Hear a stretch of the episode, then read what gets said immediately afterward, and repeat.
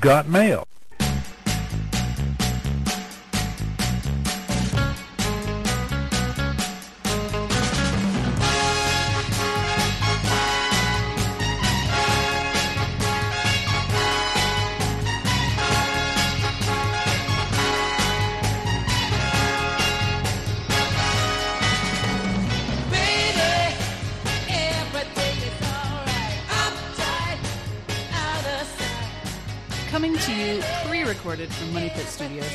Michigan, I'm Meredith, the MVH Van Harn, and this show has everything. Screeching modem sounds, tendonitis from T9 texting, those little kits of rubbing alcohol and Q-tips you weren't really supposed to use to clean your Nintendo cartridges, and much more.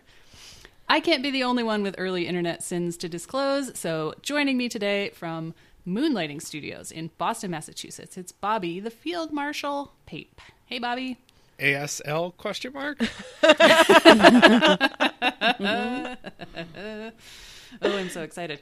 And in Middle Aged Mamish Studios in Austin, Texas, is Hillary, the provider butler. Hillary. Um, what would I say? I think I would say like 18 F and like I would, you know, Austin. Well, I would say like someplace. I was from Dallas. I'd probably say Austin or something like. Uh, yeah, I'm in college right now. I always told the truth, which was so stupid.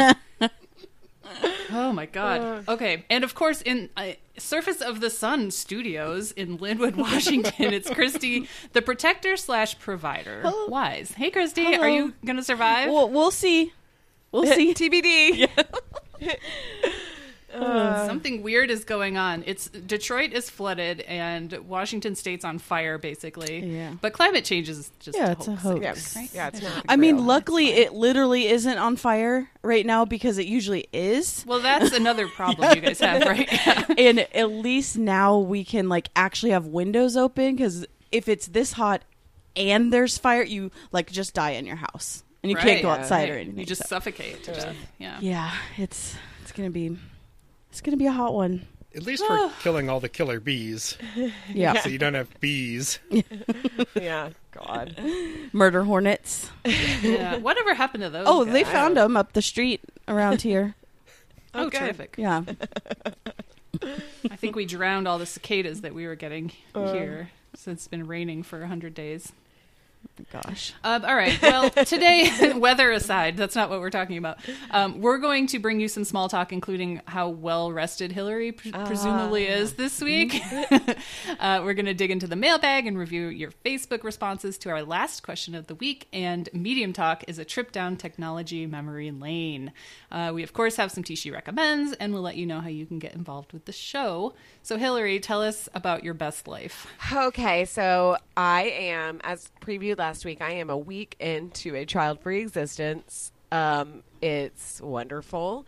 I don't know what to do with myself like most nights. I just come home. I actually, work was really busy this week, so I would just come home and lie on my bed and listen to a podcast and played Candy Crush pretty much the whole time. Like I was like, this is great. And what's great about it is I didn't have to think about anything else or anybody else. I mean, I would obviously say hi to my husband, but I also was like, I'm just gonna be in Hi, bye. bye. um, and I, it's crazy because I'll go to bed at like 10:30 or something. Still go to bed early, and I.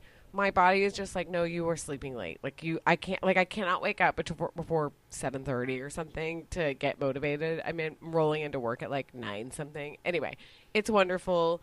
I do miss my kids, which I w- was actually a surprising turn of events. I saw a picture of Bridget from camp, and I was like, I miss my baby. Look at her; she's thriving. The second I see them, I'm going to be like, okay, I'm I'm good. I'm like, I just needed to see you, and then I can go back to. Uh, And Rory throws up in your car. I and you're know. like, all right. I know my dad, my dad, who's lovely, and I owe him, and he's let me know that I owe him. He picked up, um, he picked Bridget up from camp today to take her back to Dallas, and he took Rory in the car. It's about a two-hour drive from Dallas, and I talked to him this morning, and I said, "Be careful.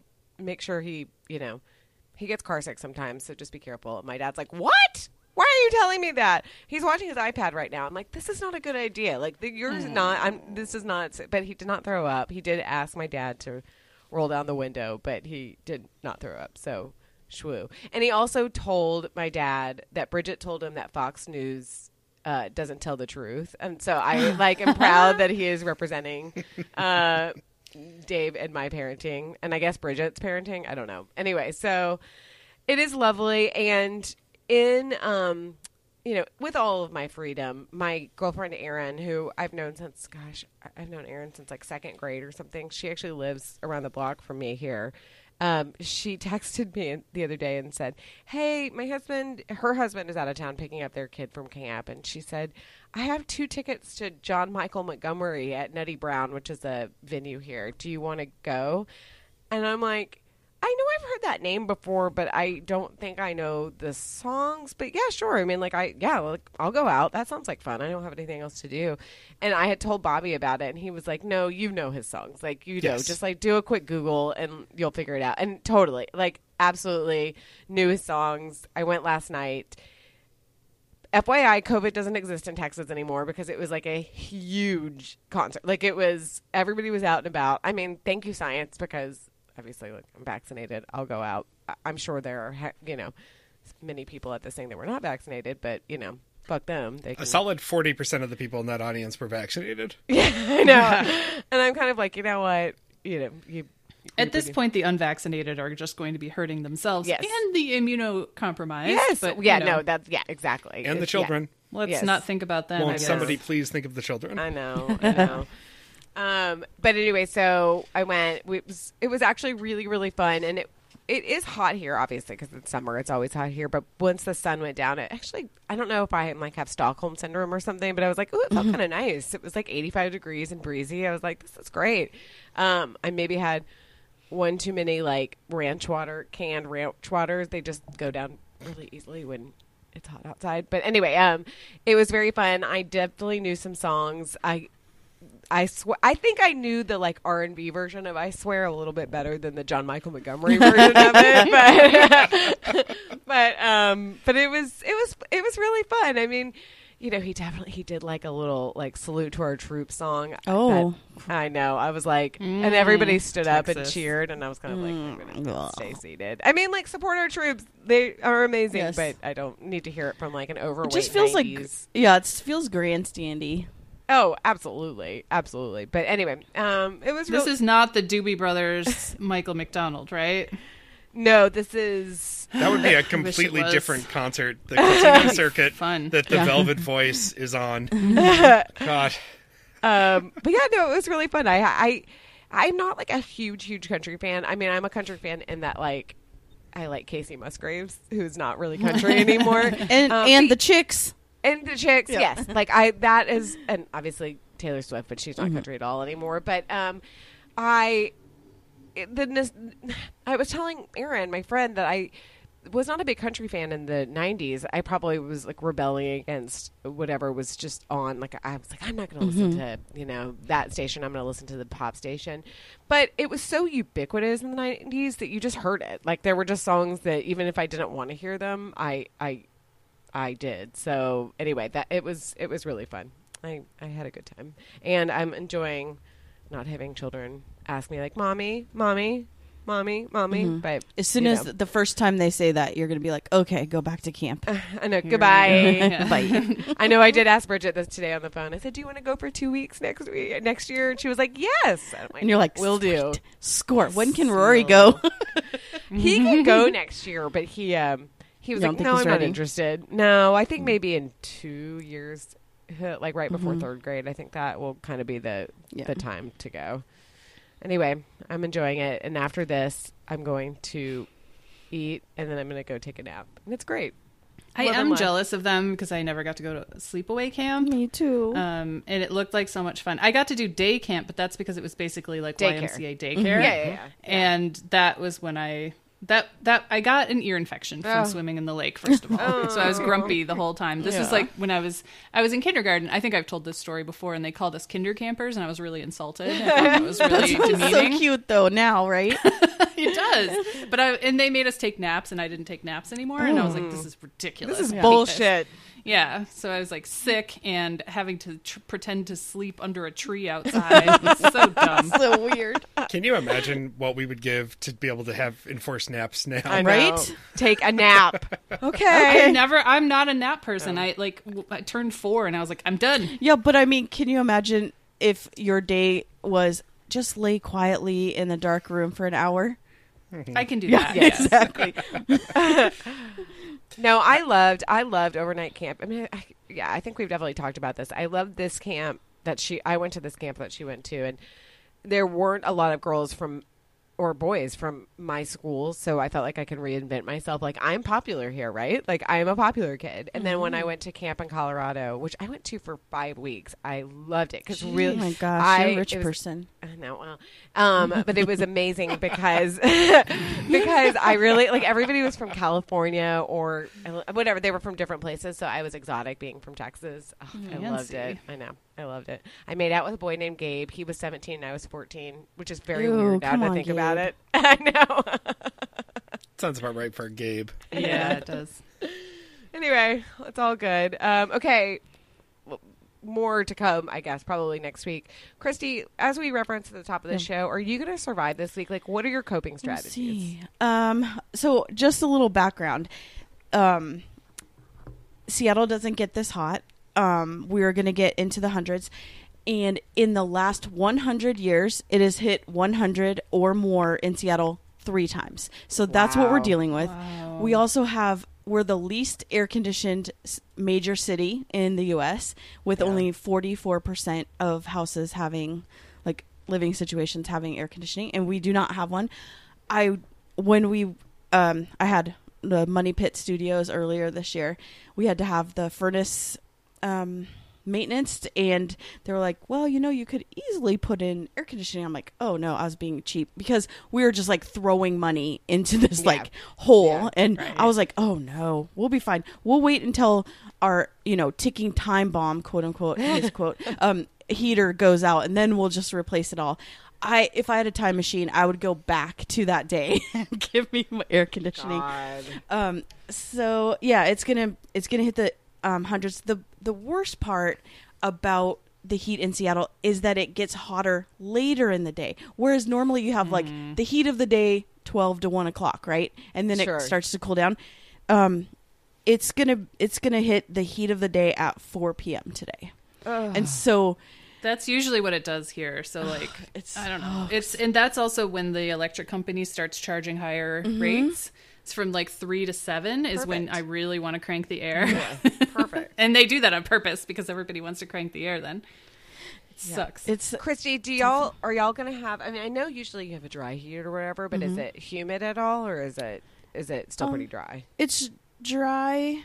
It, we have both. That's the, that's the hard part. But this time it looks like it's dry. There's no precipitation, so that's Okay. at least good, I guess. Yeah. Um, I was just like, okay, well, what we're gonna do is have we have these like, I mean, the one in my office is almost 20 years old. I got it like years ago, and but a window unit? no, it's not like the box window kind. It's the like rolling kind with the hose that goes out oh right. Oh right, yeah, yeah, yeah. and it doesn't get that cold. Like Yeah. it's it's a glorified fan, but it's so loud that I can't have it on like when I'm in meetings at work. right. so I just turn it on and then like turn it off real quick as soon as I have a meeting. It tries to tries to stay cool in here.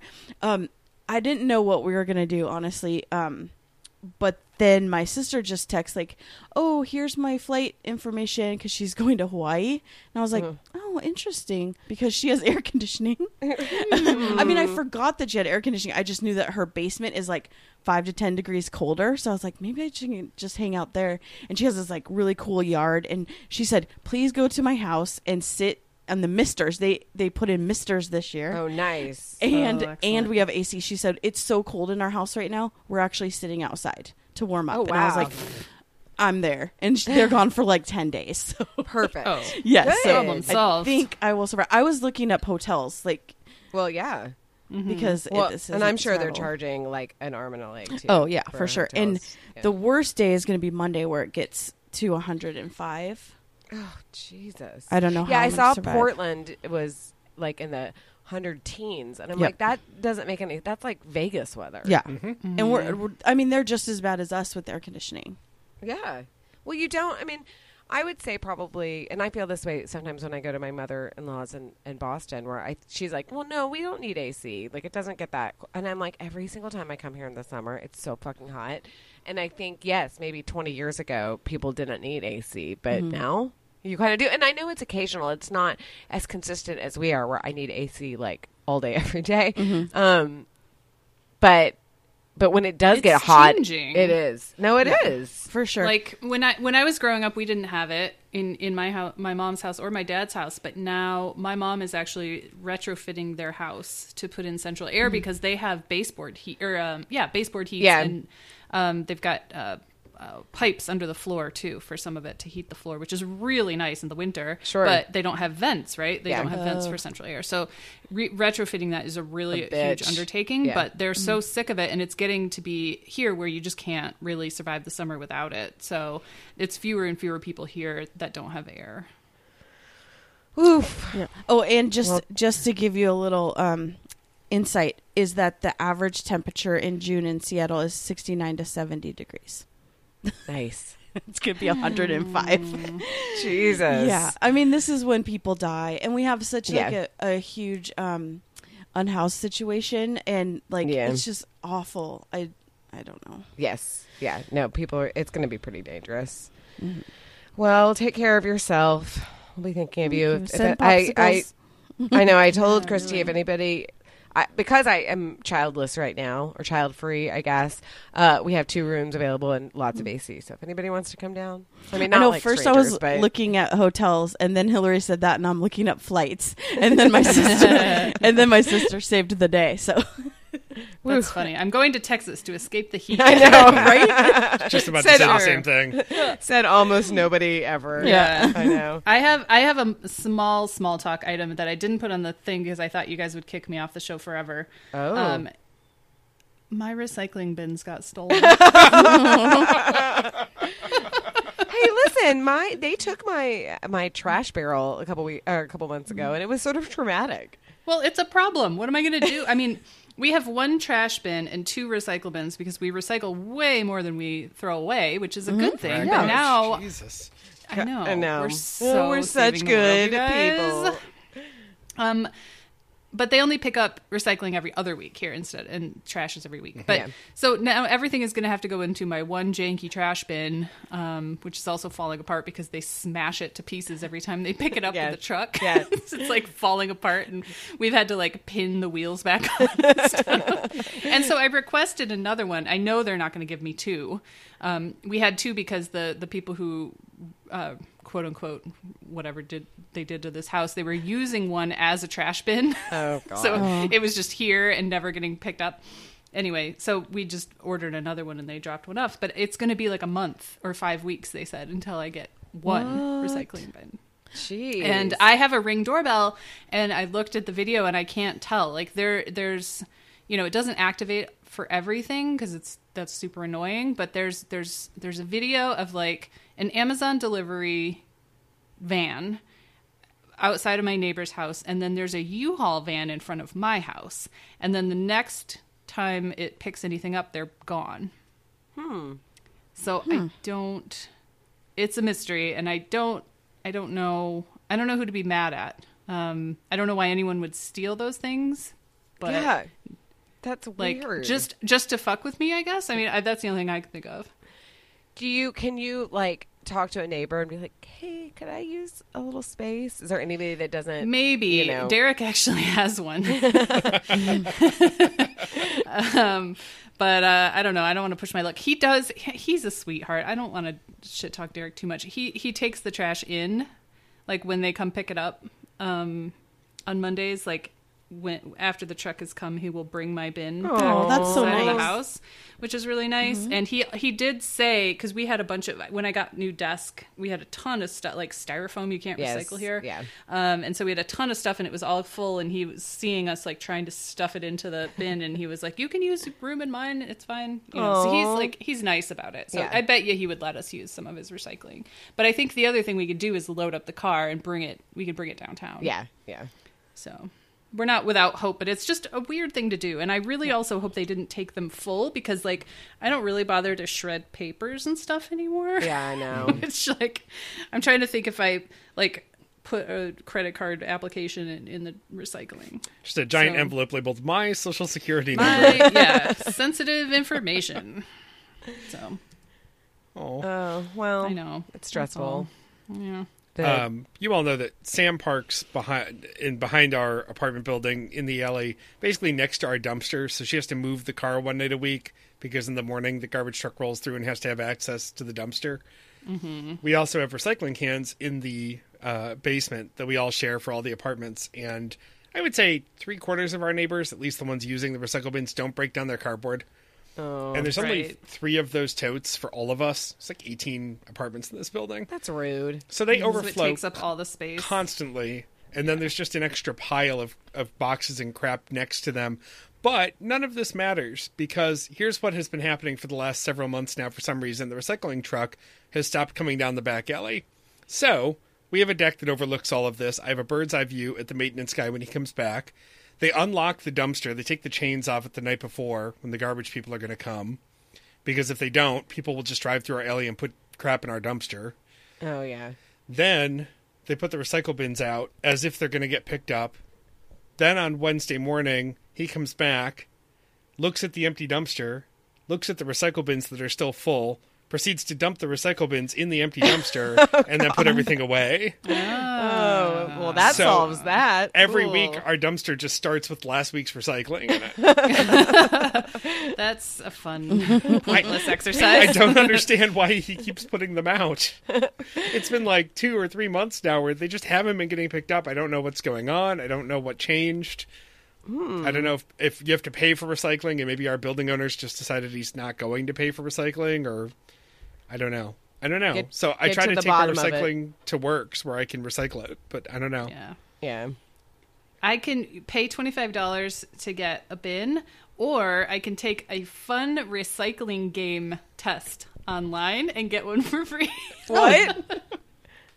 yeah, because it, was like, it's like, um, okay, here are the things you're allowed to put in the recycle bin. Now drag them to the right place. Does this go downtown, or does it go in the trash, or does it go in the recycle? You know, it's like batteries don't go in your bin and that sort of stuff. So it's like a clever way to to try and teach people what they're supposed to put in there because I'm sure everybody throws their plastic bags in there Yeah, and their course. like pizza boxes and This is- everything that they're not supposed to. This is like when I have to take, like, I had to take, a, you know, a work, whatever, anti-corruption uh, quiz the other day, and it was like you have to get eighty percent in order to get the certification, and I totally, I think I failed, and they were like, try again, like you need to keep trying. Yeah. yeah. Select which one of these, you know, and it's always the nerdiest one. You know, it's like tell your boss immediately if you think you know something has been, uh, whatever.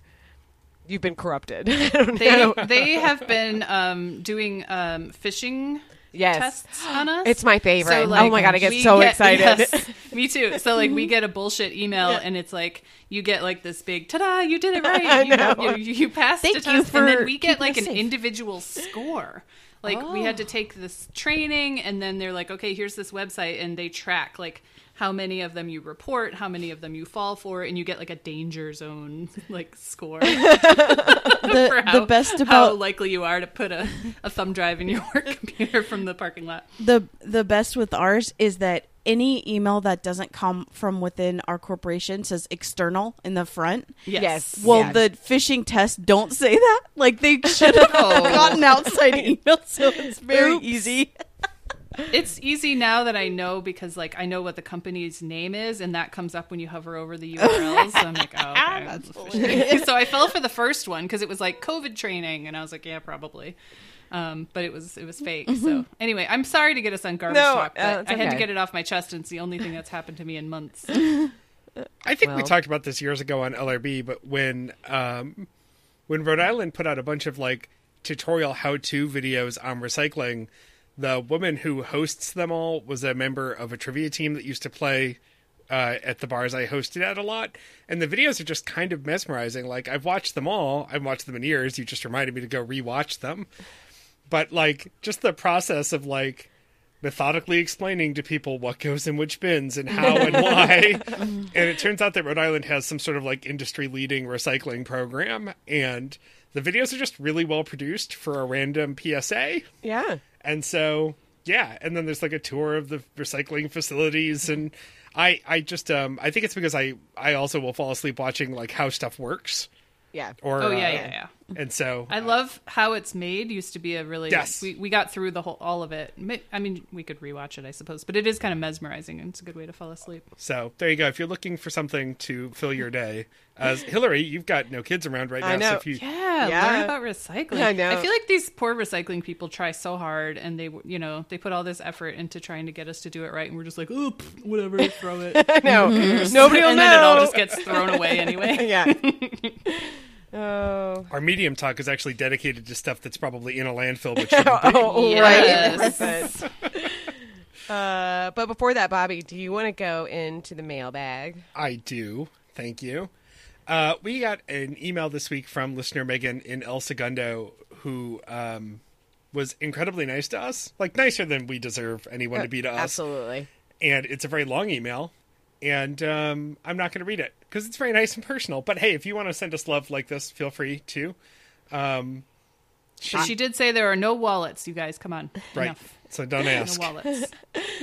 I do love that she and her mom listened together. That was like the I highlight for me. That's very, very cute. I love it. I thought that the Thaler family was the only family that did that. so if there are other uh, multi generational listening families, uh, other than just children that you're forcing this on, Listen to mommy. Isn't she funny? They're like, that's "Uh." just, that's just you with your children. I said too many swears. I hope you guys aren't having your little kids listen. To this. Um, I told my kids when we were listening to Olivia Rodrigo because we're all obsessed. Um, there's a clean version on Spotify and a you know not clean version, and I prefer the explicit version. And Don't the we kid- all? I know the kids are like, "Mommy," and I'm like, "Shut up, nerds!" Like, I say this all the time. Like, it's not something. I mean, you know, it's whatever. She said, "Fuck," it's fine. Yeah. You just have to know when Yes. it's okay to say that Yes. if you're a little kid. Yes, exactly. Uh, we did a day long. I'm not calling it a retreat with my staff team this week because I don't like. There were no icebreakers, uh, but it was a day long team day in a hotel boardroom. I needed to get them all out of the office so we could just work through a bunch of stuff without distractions. And at one point, I was talking about fundraising goals, and I started to draw a thermometer so that I could color it in. You know, like we've raised this much. And I drew the bottom of the thermometer, and I just started to draw the rest of the thermometer, and then I literally stopped and looked at them and said that's going to look like a penis, so I'm going to stop. and then I just scribbled it out and moved on. You're like, let's try this again. Yeah. Anyway, Megan, thank you, and also uh, well done putting pronouns in your uh, Yes. in your Yes. signature. That was very thoughtful. Very Uh, on to question of the week responses. We asked you all uh, if you're going to scrap your life and start again, where would you go? This actually happened after I had to tr- jump off last week's uh, episode. And spoiler alert, I guess it's not really a spoiler at all, but um, update, stump date. Uh, I still did not get there in time for free soul food. It was gone. Oh, no. It's my own fault, but they, they, it went fast. I still had other snacks and stuff, and I met a ton of people, and the Juneteenth festival was awesome. So um, I'm still, it was still better than whatever we were doing. So I made the right choice. I love you anyway. uh, if you're going to scrap your life and start again, where would you go? I think I'd go to Aruba, and I know because Sam and I vacation in Aruba a lot, and we're overdue to go back. Um, I like Aruba because there's all the Caribbean stuff, like there's all the fun tropical stuff and the beach and all that, but then there's also the Dutch influence, so I can still like get a pancake. Oh, maybe I could go and practice my Dutch that I'm learning. Sure. Ooh. There is a weird local I should I shouldn't say weird, that's a judgmental thing. There's a local dialect that is like a weird um, Caribbean Dutch hybrid. Fun. Yeah, that is just they only really speak it on Aruba, but but basically everybody speaks English. And then if I'm feeling like I need if I get homesick, I can just go to the Holiday Inn that all the Boston people stay at. I was going to say, I told Dave one time that I, I think that it is a very, um, I don't know anybody else that has been to Aruba multiple times and, except people from Boston. Yep. Is it just like a super easy flight? yes, it's a 4-hour direct flight on JetBlue wow. and they Okay. push it really hard. Nice. Yeah. So it's like Yeah. we could go to Hawaii, we could go to Maui and do a 12 hours of flights with a layover in Chicago or in Seattle Right. or And in it's ex- Is Aruba uh, expensive? Not really. Oh, see, Yeah. so Hawaii is insanely ins- expensive. Right. So Yeah, Aruba's surprisingly affordable. nice. Yeah, I guess and ours, our trip was always going to like Mexico, but that makes sense Right. because it's close.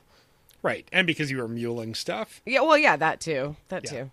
So I go to Aruba, but more importantly, and everybody else, you all got yours in, so you're you're fine. But let me get to what the listeners are. Uh, somebody changed Mike's name to Dead Guy on here. Uh, I have no R.I.P. idea who that R.I.P. How is he doing this? From beyond the grave. he's haunting us. Yeah. Uh, Mike says San Diego. Har har. Uh, Yeah. Of course, he's the only one of us who's actually done this. So there you go. Amanda writes, "I'd love to live on a beach. Costa Rica might be nice." Uh, listener Linda writes, "Amsterdam, tulips, cheese, bikes." I mean, that sounds nice to Totally. me. It's Not my Weed. priority order for those, but it's pretty close to right. Uh, listener Ann writes, "I mean, I'm like 50% Vancouver Island and 50% New York City." Seemed pretty different. Yeah, Yeah. I guess you do, do, Back do and a forth. split of some Well, kind. Yeah, yeah. exactly. So that's the thing that I really didn't address last week. I, I have my like get rich, well, not my great, not my scheme, but like what I would do if I was rich. And I feel like I've ta- talked about this, but every place I've lived, I've uh, the weather has annoyed me at some point. Even when I lived in Los Angeles, I was like, it's too sunny all the time. Like I need a I need a thunderstorm here. I need something to happen. When I lived in the Bay Area, I was like, it's too gloomy all the time. I need like some differentiation. Obviously, here it's too fucking hot in the summer and it irritates me. So I, when I get rich, when not if, when I am going to float. Uh, I want to like be able to move season. So like in see winter sp- well i mean this winter sucked but winter doesn't bother me here. Like winter to you know january to like april in texas because spring is my favorite time in texas. And then summer i would like to go to a beach but also really colorado because i love it there in the summer. It's beautiful and the weather is generally really good. Um, and then fall i would go to new england and then maybe back to a beach somewhere so that's the thing i need i need a little bit of a you know change not just one place Yeah, so you know, if you were scrapping your life and starting again and had a massive travel budget, yeah, that's that's why I said I had way too many questions. I can't just Yes. like commit to something because I need to know: do I have unlimited money? i know Can I change between different things? I like uh, too much. yep yeah, Southwest goes to Aruba. ooh there you go, Maui. Baltimore and then Aruba. shut up Uh, shut up Is it is it Kath or Kathy? Kathy, I don't know. C A T H E. I want to just say Kathy, but that seems too easy. Uh, at any rate, she writes, I like the split idea. Yes, Vancouver Island, 50% on Europe, 50% heavy on Paris, Madrid, and Barcelona. Again, apparently we're just i know Now we're just full time tourists, which is great. Um, in a much more grounded answer, Gregory writes, I mean, is there any answer other than Dayton, Ohio? meredith get ready That's our future. Uh, and Gene responded to that. And I love when you respond to someone on a Facebook thread and it puts their full name tag, Yeah, which now gives me the challenge of pronouncing Gregory's last name. So it says Gregory Aha. Robert Skudlarek. Skidlarek. but very Skudlarek. close. I've had Wow. the accenting That's wrong. better than most people do. Yeah. Well, lots of lots of Suzuki. Polish names. And, yeah. yeah, basically. Uh, Gregory Robert Van Skudlarharn. there we go. It's a great place to live, and the handy international airport is just minutes away for getaways.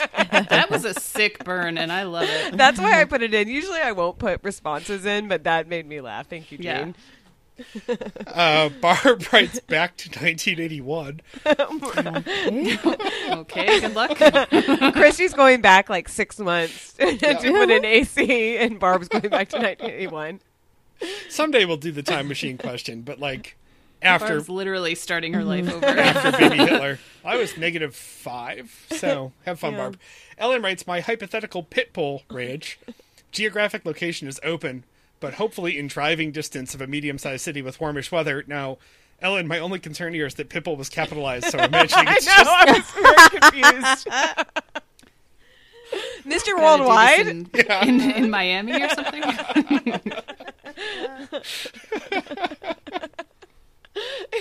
it just like the thought of Ellen hanging out with Pitbull really She's makes, like a Pitbull super fan. Mrs. Worldwide, that's her dream. That's the name of the ranch.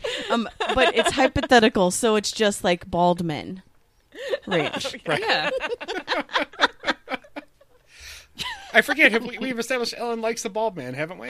Well, obviously. Yeah. so there we go. I mean, let's hope so, right? we have so much show left. Uh, Kalina says San Diego also, it's beautiful, and the rich side of my family is there. Nice. So, Kalina, I think you've lost the thread on t- starting over. I think you, Yeah. you know. This is uh, this is the end of Shawshank. This is you know, I know. Yeah.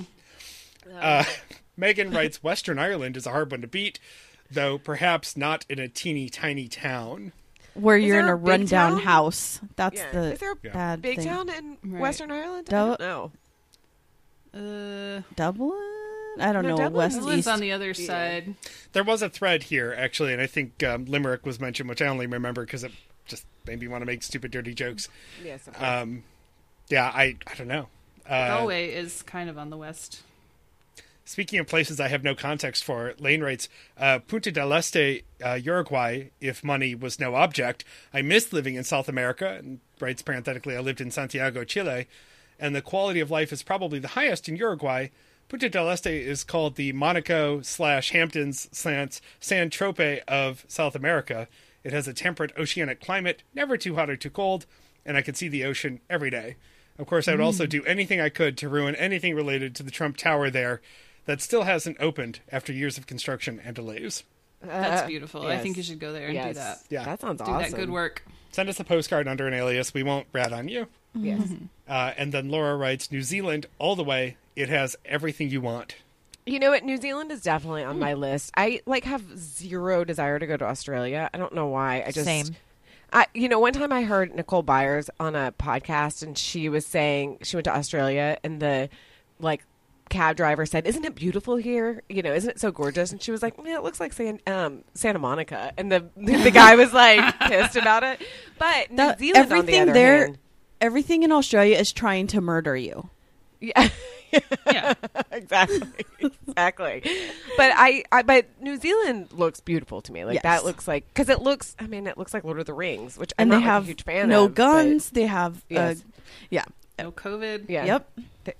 That's a rough flight, though, man. Oh, Uh, yeah. That's the thing that yes I'm yeah wild about. yeah Do you have any cities or locations that you keep in your weather app?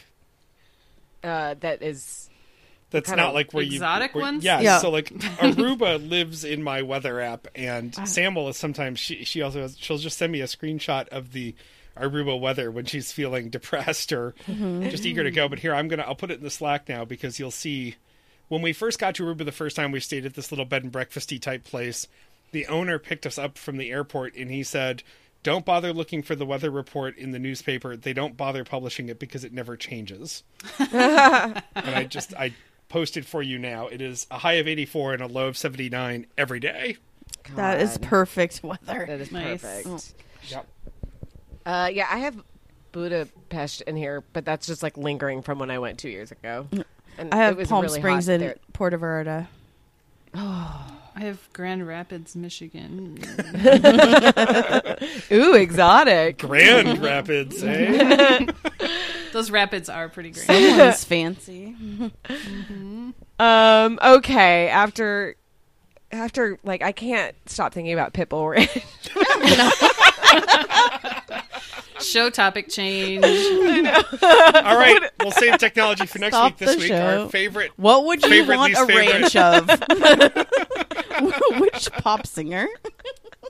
In reserve. Yeah, it's a good question of the week.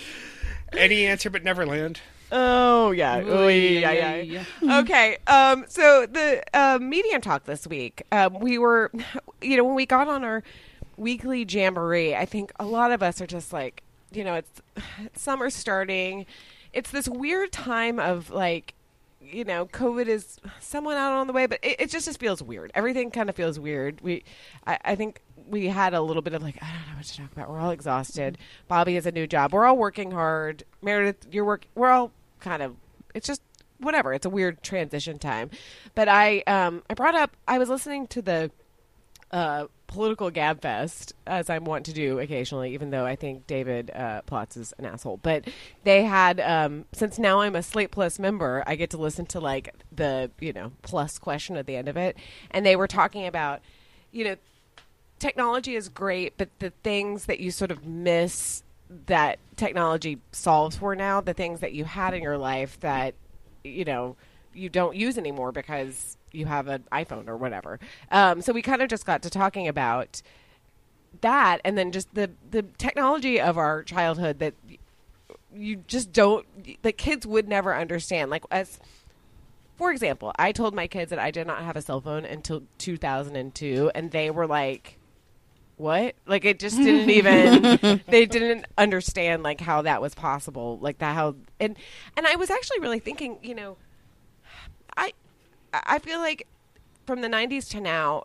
To me, it doesn't feel like things have changed that much. I don't know. I mean, especially now that all the clothes are back in style, mm-hmm. it sort of feels mm-hmm. like I feel sort of the same. But God, if you think back to how things were as far as technology goes, it is totally different. It is totally, Totally mm-hmm. different. And it was sort of inch by inch, but you know, you have a computer in your pocket at all times. And it's kind of wild to think about how much harder things are, but like there was some ingenuity that went on with it that I, I kind of miss in a way, you know, just the the things that you had to You had to be scrappy to work. do Yeah, everything. you don't yes. Yes. And um and I think of the four of us, maybe we were all definitely not early adopters, but maybe like tech kids. Like we were like interested in communicating in some form or fashion. I, Yeah. you know, at a pretty early age, like I really wanted to be connected somehow, or I was just interested in technology.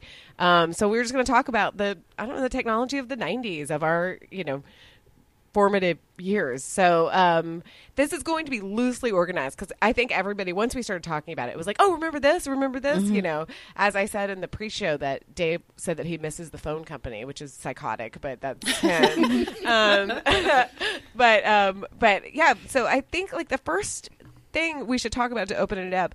What was your first uh, big computer like technology piece that you had in your house? Um, Bobby, do you want to go first? Yeah, sure. So um, we had a lot of computers in the house growing up, but the two computers that I used regularly when I was very young were a Xerox 820, which is a computer nobody else will have probably heard of. Uh, but it was an actual Xerox branded PC machine, and it had the big clunky monitor and the big clunky keyboard, and it looks kind of like the old original Apples, but not Apple. And it had the 8 inch floppy drive, the floppy disk drive. Yes, yes, like and the actual floppy, like Yep. floppy floppy disk. Yeah. like and the really big ones, not Yes. the uh, not the five and a quarter ones or whatever.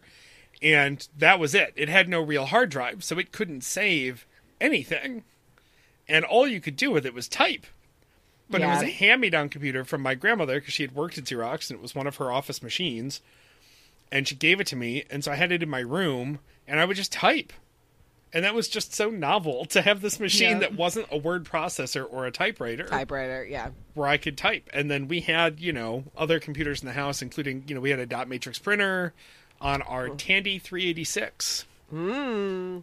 And the dot was, matrix ones the ones with the things on the side? that was Meh, meh, it's the one you still see at airports where they print the uh, Yeah. yes, yeah, with yeah, the yeah. things on the side. It's got the Yeah. strips of yeah. airports and car dealerships. For Yeah, I was reason. just gonna say, anytime you buy a car, it has that. still using dot I, matrix. I would love to know if you buy a Tesla if they have one of those. They're like, we just we can't. This Yeah, is we the can't. You technology have to do it this way. Sorry, big dot matrix It's not. has the. It's not legal if you don't. So yeah, I mean, I had plenty more after that, but um, I was on the cutting edge of. Uh, like I had an email address before everybody just had a Gmail or a Hotmail or a Yahoo. So like I had a free email address through some weird website that nobody else had ever heard of. Um, it was just the, the early bad days of the internet. in Can the I know what year this was?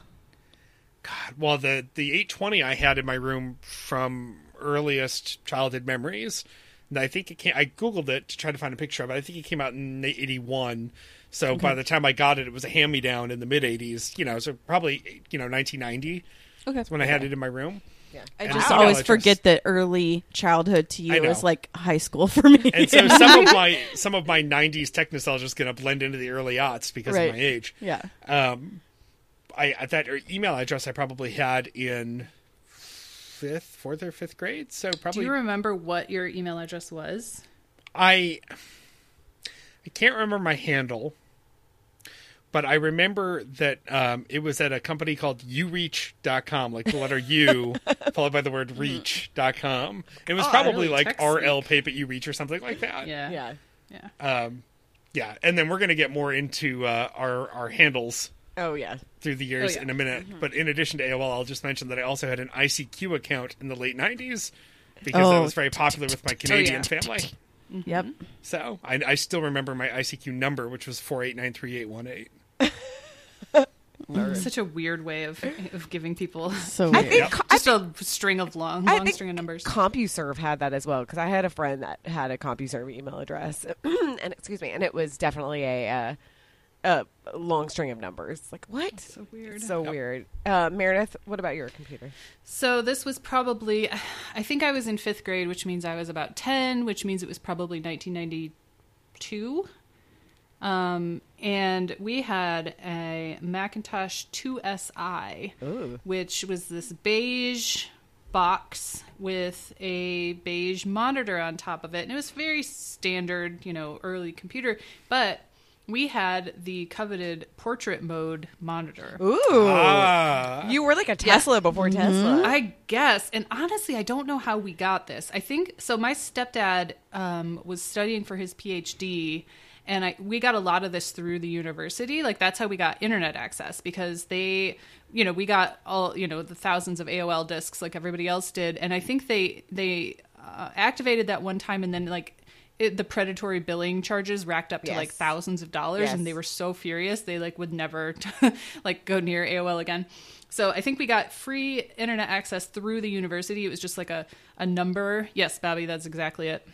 yep. Um, it was just a, ca- a a number to Kalamazoo, which is where the college was, and um, that was how we got online. But I don't even remember if this thing got online. I think it did, um, but all I used it for was writing, you know, book reports. Yes, um, yes. And I remember being one of the few kids that had typed reports. Everybody else were, were handwritten, and I felt very fancy Of about that. course, as you you so- should. We're very And fancy. the the great thing about that monitor is you could see the whole page, you Yeah. know, regular Yeah. size. wow, Um, so it was it was it was very exciting, you were pretty badass. totally. And we also played we played Shufflepuck on it a lot, which was a it's like a specific mat game that I don't I don't know. Probably my sister and I are the only people who remember. If you guys remember out there, let me know. Um, but we spent hours and hours playing Shufflepuck. It was like you're you're like playing Shufflepuck against aliens in a bar. I, I'll find some pictures of it. It was it was it sounds oh, I found Stupid. it. I've got it right Okay. here. good. Um, I want to just chime in while you're talking about that and the way you're saying you dialed in because we did the same thing. I didn't. We had internet, early internet, but we also had a phone number we could dial into with our dial-up modem to dial into the Monroe County Library system, Ooh, and so we could dial into the the electronic card catalog and see if books were available. wow. And I would for hours just look up shit in the card catalog because it was something you could do with the computer yes, Right. Mm-hmm. and you could dial and of course we had the second phone line so i could just do that and dial into it and just be like oh i wonder if this or look for this name or or you know probably just search mildly dirty words I was gonna say that's that was always Right. the key. It's like sex. It's funny how exciting these things were and how very little they actually did. right there was nothing to do. Um, I have such a memory. Okay, so I was going to say I we got a Compaq, and I remember thinking this is slick, and it was in. We got it in my freshman year of high school, so that was like '93 or so. We definitely had AOL at the time, but my dad wouldn't let me go on, uh, or it was only for I could only go on for like an hour because they charged hourly, I think, at that point. And so he'd be like, Hillary, only for an hour. You can only go on for an hour. Okay, Dad. So then otherwise, I would, you know, um, I would play solitaire constantly. Um, but they, um, I have such a like dis. this is the most 90s thing I've ever said, but I have such a memory of sitting in our like TV room playing solitaire on the Compaq and watching like the video for Insane in the Membrane on MTV. and I was I was always two screening it. Even at that time, I was always two screening it. I was As like soon as you could. I know this is the life, but um, but I the, the dot matrix really brought me back, and I I do owe my dad so much for picking out my daughter, but I have such a distinct memory of printing out a paper because, like you said, you could either you could only save it onto a disc or you had to like print it out. I mean, there was no saving to your desktop or anything No. at all, and inevitably I'd be writing a paper um, and I would have to print it out and it was due the next day and it the dot matrix would get jammed and I would like saunter up to my parents' bedroom and like tap on I would be like so scared. I'd tap on my dad's shoulder like, Dad, I jammed the printer and he'd be like, God damn it, Hillary and like storm down. I don't know why I didn't just fix it. I don't know why I had to get my dad to come God, kids are such assholes. I don't know why I had to get my dad to come down and do it, but he did and you know, we'd probably like scream at each other and then my print my paper about some bullshit, you know, Hester Prynne would finally print out. But um, um but yeah, that the Compaq was we had that throughout high school and we definitely thought it was pretty slick and I have a memory of logging onto AOL and it would be like, you know, the whole song and dance of the modem and you would hear I would be like connecting at 2400 bauds. and I was like, I'm slick. We've got Screaming fast. uh, but yeah, that was that was my my first computer. What about you, Christy? Um, ours was in 1982. My Whoa. Dad was, I know. Well, my dad was a computer programmer, and so for one of his birthdays, my mom like created an office for him, like locked the door and like wallpapered it back in the day, and like got him like m- made it 80s like cool. And um, one of the things was a Commodore 64, and it was it was old. It had um it didn't even have floppy disks. It had cassette tapes that you would back up, which I never got why it worked. And I would always like try to put my tapes in there, you know, and Michael Jackson. No, that's not. It's not for Michael Jackson. It's backing up. I don't understand what you're talking about. Um, and Not for Michael Jackson. and then we didn't have any for a really really really long time like i did things on a typewriter at my mom's work like i'd go into her work and type you know one finger at a time and then my dad when he started alaska airlines they had to bring the those old the first macs that were all one container and he would have to carry that to work and home because he was on call so he he had to carry God. this computer everywhere oh he my went. god. oh god. Get hazard pay for that. I know. Awful. My back hurts. Yeah, I know. Luckily, he didn't ride the bus. Can you imagine everyone Oh my carrying those Macs on the bus? Um. Yeah. No. They. They were pretty monstrous, and when you would get like, I don't know, the screen, the the monitors were, you know, I, I don't even. They were like three. It like looked okay. They were the screens were pretty small, but in the back, it's like It's huge. Yeah. Why did they need so many wires? I feel like the Commodore, like ours, even was a mini TV. Like Oh, I don't oh, even think it mm. had an official monitor at the time. And if you look at the Commodore 64 keyboard, like that's just carpal tunnel waiting to happen. totally. Yeah. like it's like six inches tall. Like it's huge. Oh my! You're like your wrists are at such an odd Yeah. angle. I'm having a memory about a computer that we had. It might not have been the IIsi, but there was some sort of Mac where it had an internal, like it was built stupidly or something, and, and it would like freeze or something. And the way you fixed it is you picked it up and dropped it from about three feet. Oh wow! And it like dislodged something, and then it was fine. It's like blowing into the, the yeah. Well, speaking of that, um, something that we were going to talk about was just like, you know, this isn't necessarily like a what was your first computer, but it's kind of like old technology that you remember being, I don't know, integral to your life at that time that really doesn't exist. Um, Meredith, you you wrote about all the various gaming systems. Yeah, so we were a Nintendo Oh, yeah. family, Yes. and uh, we, I remember we got the uh, original Nintendo pretty early on, before I was five, because I remember we were at our first house. I don't remember how old I was, but you know, too young to like play. I had to watch my brother play because he was the older brother. um, but we we got you know the Nintendo, the Super Nintendo, and then um, the Nintendo 64 was my favorite. Um, I loved playing Goldeneye so so much. Yeah, that's supposed to be a Um, really good game, and I'm not a gamer, but that's supposed to be like an a classic. excellent game. Yeah. Yeah, and but we also played. So my sister and I would play Donkey Kong constantly on the Super Nintendo because there was two player mode.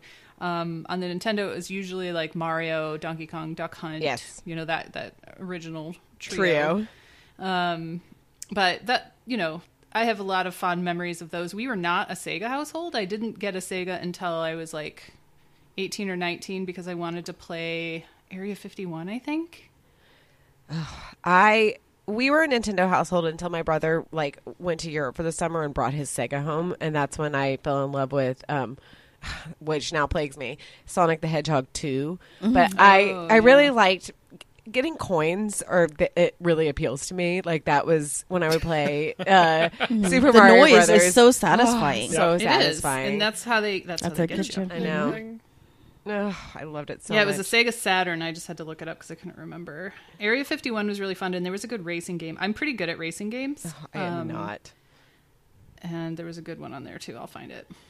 I'm so bad at racing games. I remember playing the original Mario Kart, and I would always fall off the like rainbow. Oh, I love Mario Kart. But, you know, there would be like a rainbow thing, like you're like in oh, the sky. oh, Rainbow Road is the hardest. I know, one. and I'd be like, fall we off. still play it on the Switch all the time. I think it must have been Daytona USA. Oh game. man. Classic. Well, that's the one with the at the movie theater. You would play Daytona Mm-hmm. USA in the lobby. Yes. Um, well, I was thinking about, um, you know, I have a weird memory for things. Like, I will not remember important things, but I will remember, you know, these like people's birthdays or whatever. And I, something I sort of miss, and, you know, this is just technology uh, induced, is remembering everybody's phone numbers. Like, Oh, I knew totally. everybody's phone number. I knew everybody's phone number, and the phone was so important to me. I mean, as my phone is now, but I don't like talking on it very much. But um, I talked on the phone. I had my own. I had a teen line, and it was. It doesn't exist anymore, but it was two one four nine eight seven four eight seven eight. It was a great number, um, and I had. I yeah, I knew. I still knew. Missy, my best friend's, I still know her parents' number, though I'm sure I won't repeat it, but I don't think it's their number anymore. I still know my best friend's number. Me too. Um, now I think I know Dave's number and like my parents' number, and that's like basically the only phone numbers. I don't think know. I even know my mom. Like, if you put a gun to my head, I don't think I could get my mom's number right. Uh, but Mm-hmm. we, um, for whatever reason, um, because Texas is dumb and weird, is that we like um, caller ID was illegal until I was in high school or something. Because I remember going to my cousin's house in Virginia, and they had a little caller ID, you know, that like box next to Oh, the yeah. phone, and I would be so excited, like, oh my So gosh, this is so amazing! Like, we, who called? What boy called? But um, we didn't have it, so of course, again, Michael was uh, very annoyed with me because Michael is a line item reader of the phone bill. He it would be like, Hillary, God damn it, you star sixty nine somebody, and I'm like, sorry. Because it Oh, costs yeah. money. It cost money. I forgot. Yes. Uh, yeah, love the star 69 people and then like three way call people. Um, and I really, really like, I took pride in my answering machine. Like crafting a perfect outgoing Oh, message. totally. and then I think there would be a code that you could call in. You know, if you were away, you'd go Yep. on the payphone and be like, I got to check my messages. Did we never had a separate line, but I did have one of those um, clear phones. Oh, You yes. know, those Oh, ones I where you could see so all the bad. guys. Uh, They're yes. so Yeah. cool. Oh, it was uh, yeah. No, that was the clear phone was key. Like it was. Yeah. And laying in bed with my clear phone. You know, Totally. Oh my gosh. reading YM or something. Mm-hmm. You lived my best life.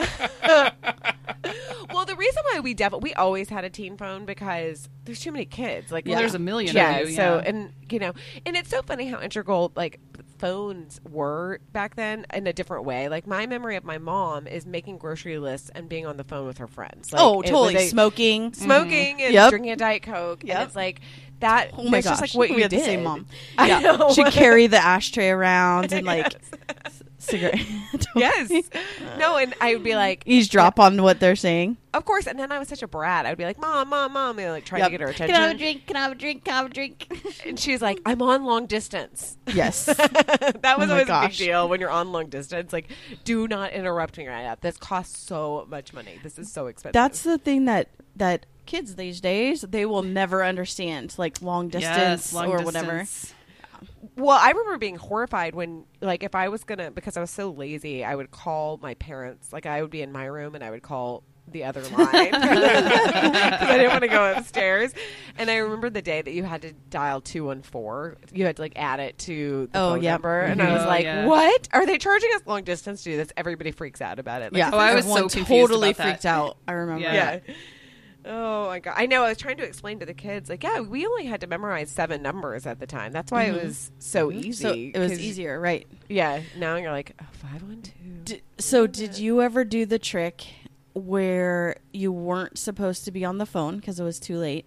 So you would call like the movie times or you know how you called time and it'd be like the time is Yes. whatever Yes. and you would call that over and over again and then your friend would call you so that on the second line so then Yes. Then you just on call over. waiting so you had to yeah. have caller. I, Yeah. yeah, call you had to have for call that. waiting. Yeah, that that Yeah. came later. That was a trick Yes. later.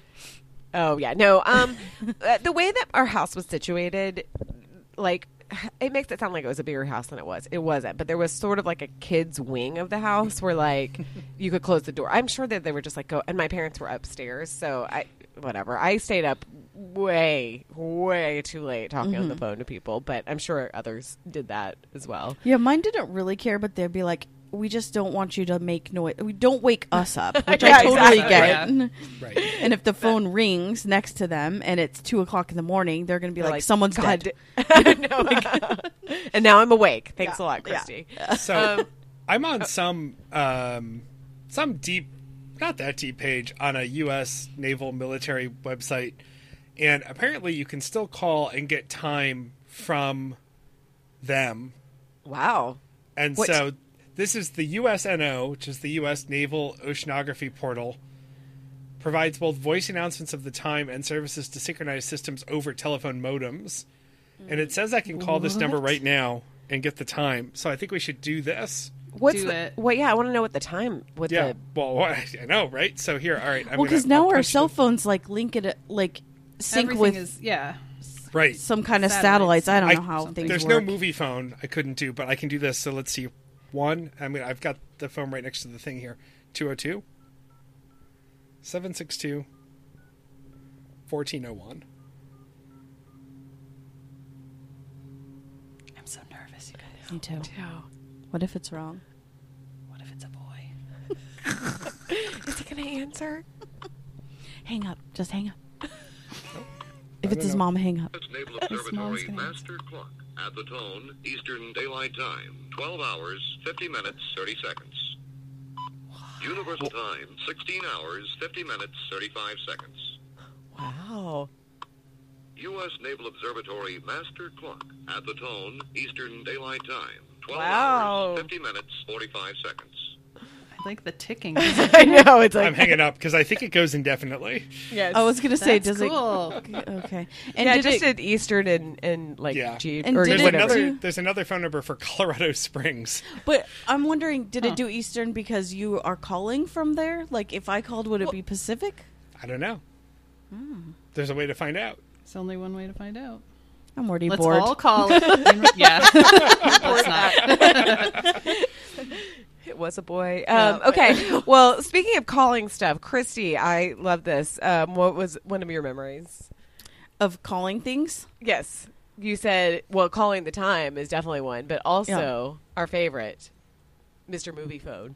Oh gosh, Movie yes. phone. Uh, call, call movie phone. Yeah, I mean, I think I use that less for movie times and more as like a scapegoat to call something else, and and also like you, there was some kind of situation on phones where I could call someone.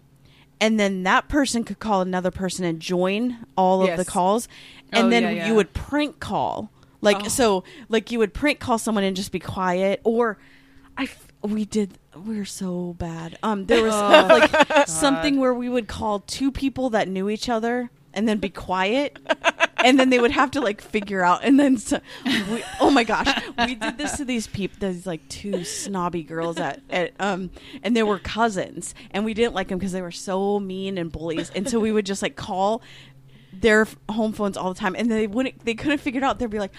But I called you yesterday. Is our phone just? They had no idea what was going on.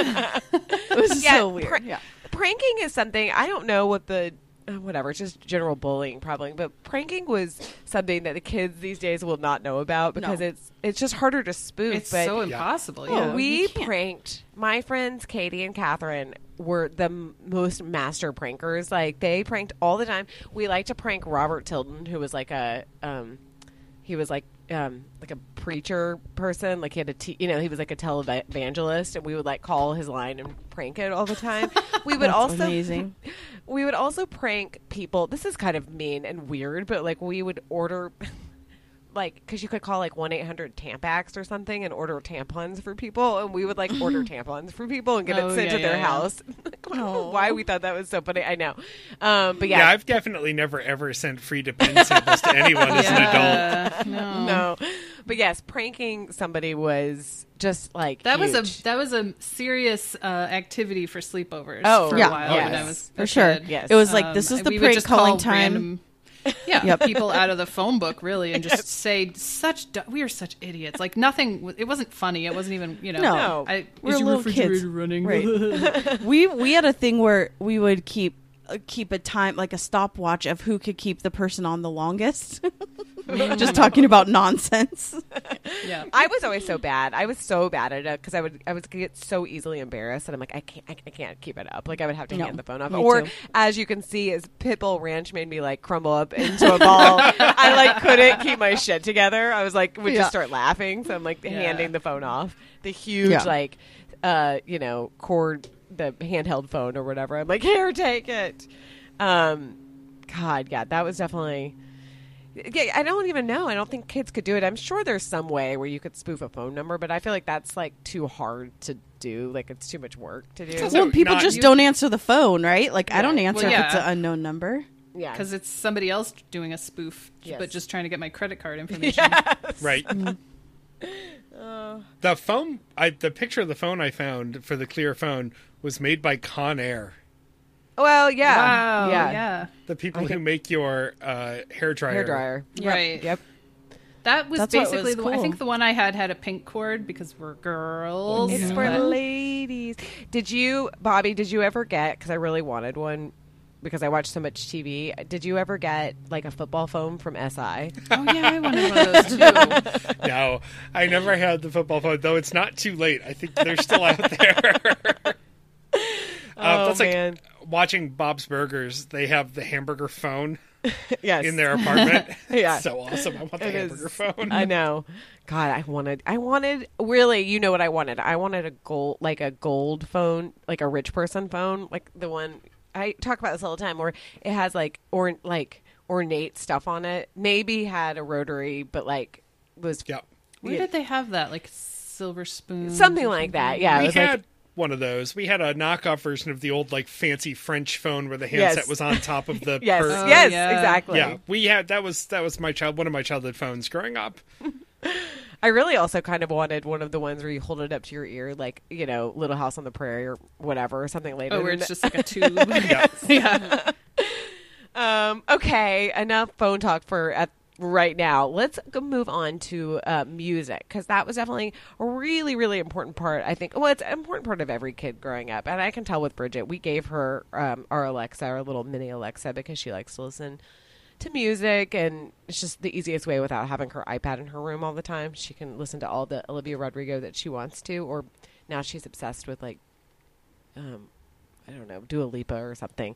But uh, let's talk about how we listen to music and how different that is. Um, Bobby, talk to me about cassettes. Well, I mean, just in general, any cassette I could get my hands on, I would listen to over and over and over again. And of, Of course, course. you know, taping my Break own it. voice or taping the radio. Yeah. Um, figuring out how to, yeah, ta break the little thing out so I could tape over commercial cassettes. um, winding them with pencils or, or Bic pens. Yes. Um, we, I once um, signed up for Columbia House by taping the penny to the postcard and mailing it back. And then my mom had to call and yell at them when they sent a bill until they like, stopped "Yep, sending sorry." the bill because they were dumb enough to give a, you know, a nine year old or something. So like, and it was the dumbest tapes. So I had, and, and I found in the house. In fact, this just came up at work this week because we do icebreakers every Wednesday at our all staff meetings, which I, I don't know why. Uh, but the icebreaker this week uh, was what's a piece of art or music that, that sort of mesmerized you as a kid or that you were that you were hooked on as a kid? And we had this cassette tape of Mozart symphonies. And I say this as someone who did not grow up in a musical house. Nobody had any talent or taste or acumen or anything. But for some reason we just had this cassette tape of late Mozart symphonies 39 40 and 41 And so the reason that the Mozart 40th Symphony, which is a pretty famous uh, piece, uh, is one of my favorites of all time, is because I just listened to it over and over and over again because I had this cassette and I would wear it out. Yeah. Because I listened to it so mm-hmm. much. And then, you know, to just prove that my taste was not all fancy in the mid to late 90s, the other cassette that I wore out was a single of Deep Blue Something's Breakfast at Tiffany's. Well, it's a good song. That's a good It's a good song. Well, and good do you song, remember but, the? Do you remember the differences between the quality tapes and then the cheap ones, where the the middle like little spongy thing would like move around on the cheap ones? The Columbia House ones were always the cheap cassettes, so it wasn't Always. even. It was almost not worth it to do the little hack to to make Right. them recordable because they wore Um, out so much. and I live in a world where I still work with cassette tapes because I still have the archive of Boston Music of Viva's library. So like I have boxes and boxes of cassette tapes. And then of course there was the time that we sent I we sent Andrew Walsh a cat roll cassette tape and I had to like Oh, yeah, I had to like buy Memorex blank tapes. I had to like find someone that would sell them to me and then I had to find something I could record on it with. I mean it was worth it. But um yeah, just all that technology, I miss it so much. I would play with all that stuff and of course, you know, I had I never had a brand name Walkman. I had like the knockoff. Mm-hmm. Oh yeah. Yeah. Yeah. Um, yeah. Meredith talked to me about the Walkman slash Discman situation. I don't remember the first time I got a Walkman. It was probably when I was maybe nine or ten or something. And I also I remember the first uh, tape I got was the first New Kids on the Block. Ooh. Quality. Yeah, uh, and but I I, the, I have very clear memories of uh, road trips, and this made road trips like bearable for me because that's all we ever did. We never flew anywhere. Um, we just would drive all over the place, like across the country all the time, uh, all summer, and with like seven kids. Oh, And um, yeah, it was horrible in a van that was always breaking down. And I remember listening to Stone Temple Pilots on my Walkman over and over and over and over and over, um, and loving it. Like I don't know why I couldn't handle listening to the same album that many times in a row anymore, but it was so novel and fun, and it was like I was in my own little world, escaping from my siblings and step siblings. So it was really it was really nice. Um, so that but I, I spent a lot more time with my Discman because I used to walk home from school. Um, and so uh, this was before like you could share an earbud. I think it was like those over the head little Like foamy foam ones, yes. things. And I remember because my sister and I would walk home together and we would want to listen to the same CD. and I don't remember how we did it. I think we would like hold our heads next to like you know take the Yep. thing off and hold our heads next to the to the the earpiece, which Yeah. is a terrible way to listen to music. Yep. But also like the every time there was an advance in like skip technology, I was just like thrilled. Like I have to have this new Uh, thing that doesn't skip. You know, like oh, 60 minute or 60 second skip protection, 90 second skip protection. Sign me up. Like you needed so that excited. skip protection if you were going to try to use the Discman in the car with the tape converter and the Yes. jack. Oh, That's my another God. thing that we used to do. Oh, my so God. My mom, when my mom bought her car, which is a 1996 Honda Civic, which she still drives. Holy to shit. Day. Wow. She got the most basic, like no frills model. She had a tape player installed aftermarket. This is Oh how my God. this car is, and this is probably why it's still around. It's like an I Alpine. mean, it's pretty janky. like it's kind of fallen apart. But um, this was the first new car she ever bought, and I was 15, 16 at the time, and so of course I like drove it and smoked cigarettes. Of in it. course. Of course. And I smashed it one time. wasn't my fault, but I got into an accident like three months after she bought it. Um, and uh, so we we got a tape uh, adapter and would listen to the but like if my sister was in the car she would have to like hold it Of course, cradle it yes. like a baby so just hold it, hold it, and then you have the books of CDs. You know the whatever Oh, Case yeah. Logic, like the, and they, it always weighed like hundred pounds. You're like Jesus Mm-hmm. Christ. we would spend more time like flipping through that deciding what and it was al- it was usually mixes because we would make our own little ska punk yeah, it's like I want to listen. I want to listen to Forty Ounces to Freedom. yeah How, were you there Yeah. I was there in Texas. Two joints? Yes, this is my life. I didn't discover them until after Bradley died, and I was so heartbroken. I was like, no, they're never going to make anything new. oh my god. Yeah, that was that was a that was a big one in the mid 90s. Um Yep. I yeah, I totally remember holding like I I didn't have a I just had a I really relied on tapes for a long time. And then at some point my tape player broke in college in my car and my Toyota mine was like a 91 Toyota Tercel and I got a boombox and I had it in like I just had a boombox in my car I to did play same tapes and thing. CDs. At some point, it did get stolen because I forgot to put it in the trunk when I parked my car. Um, and yeah, I definitely think that it was like a you know bye bye bye or whatever, no strings attached was in there by NSYNC. Um, but I I didn't have that many Walkmans, and it's weird to think about it now because like my parents were like they like music, but we like we weren't we we always had the TV on. Like that was the thing. We we didn't like oh we just have like ambient music in our house. We were more of a TV family, but because I have older brothers and sisters, they had you know they were teens, so we would listen to. We had a lot of records and then tapes. Uh, you know, we had a lot of Madonna, and I.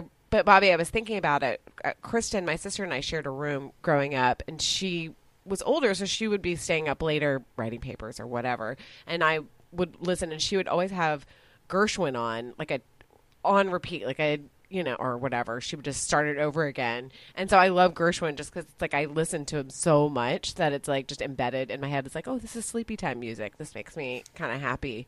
Um, but I was thinking about, like, I didn't really have a Walkman. I just I, for whatever reason, I just didn't have one. But when I, this was not the 90s, this was the early 2000s. But I, after college, I moved to the Bay Area. And my commute was really long, like it was an hour and a half each way to my stupid mall job.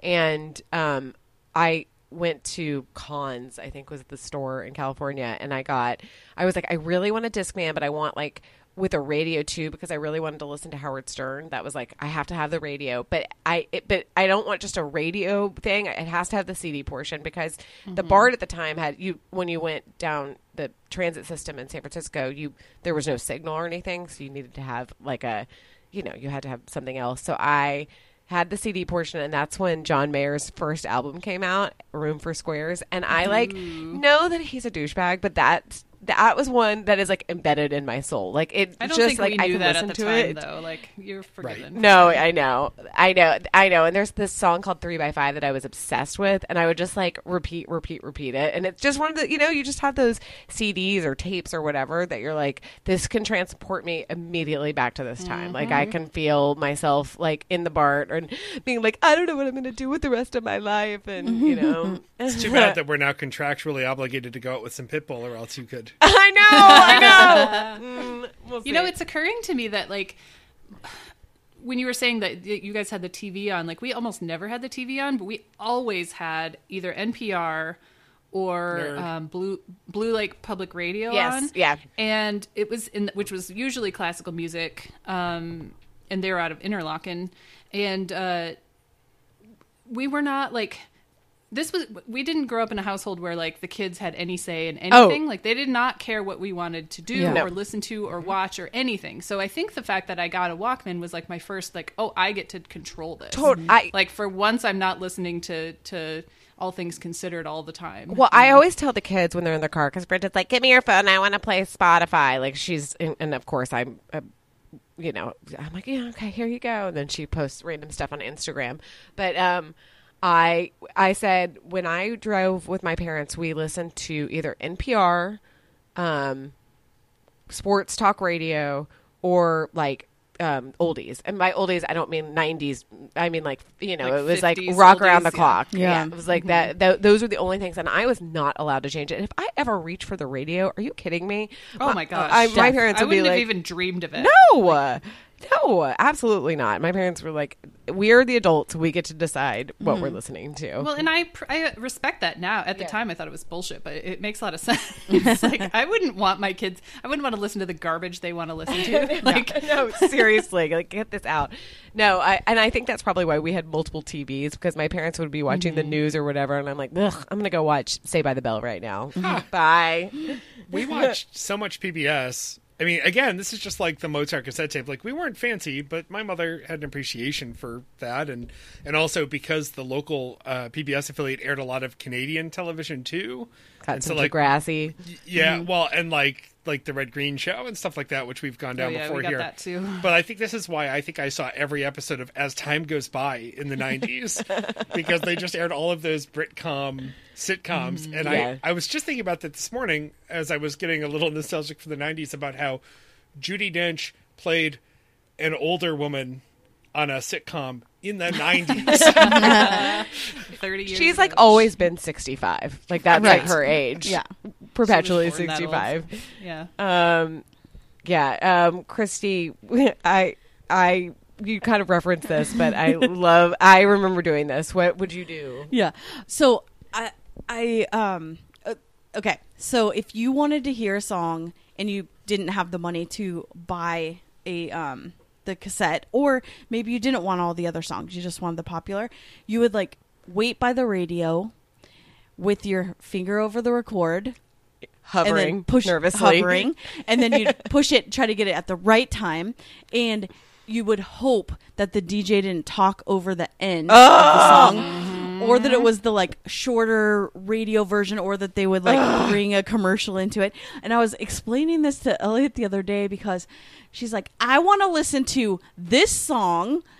by Yes. this person right now and i was like do you know what privilege that is do you know what we used to have to do we used to have to wait and and of course radio stations played like 10 songs and so Right. if you Yes. came if you turned it on and it was the end you had to wait an hour or at least to, until that song came back on The other important part of this is calling on repeat the Oh. request line. Of course. Yes. Asking them to play this song. oh my gosh yes chet buchanan i would call him every single night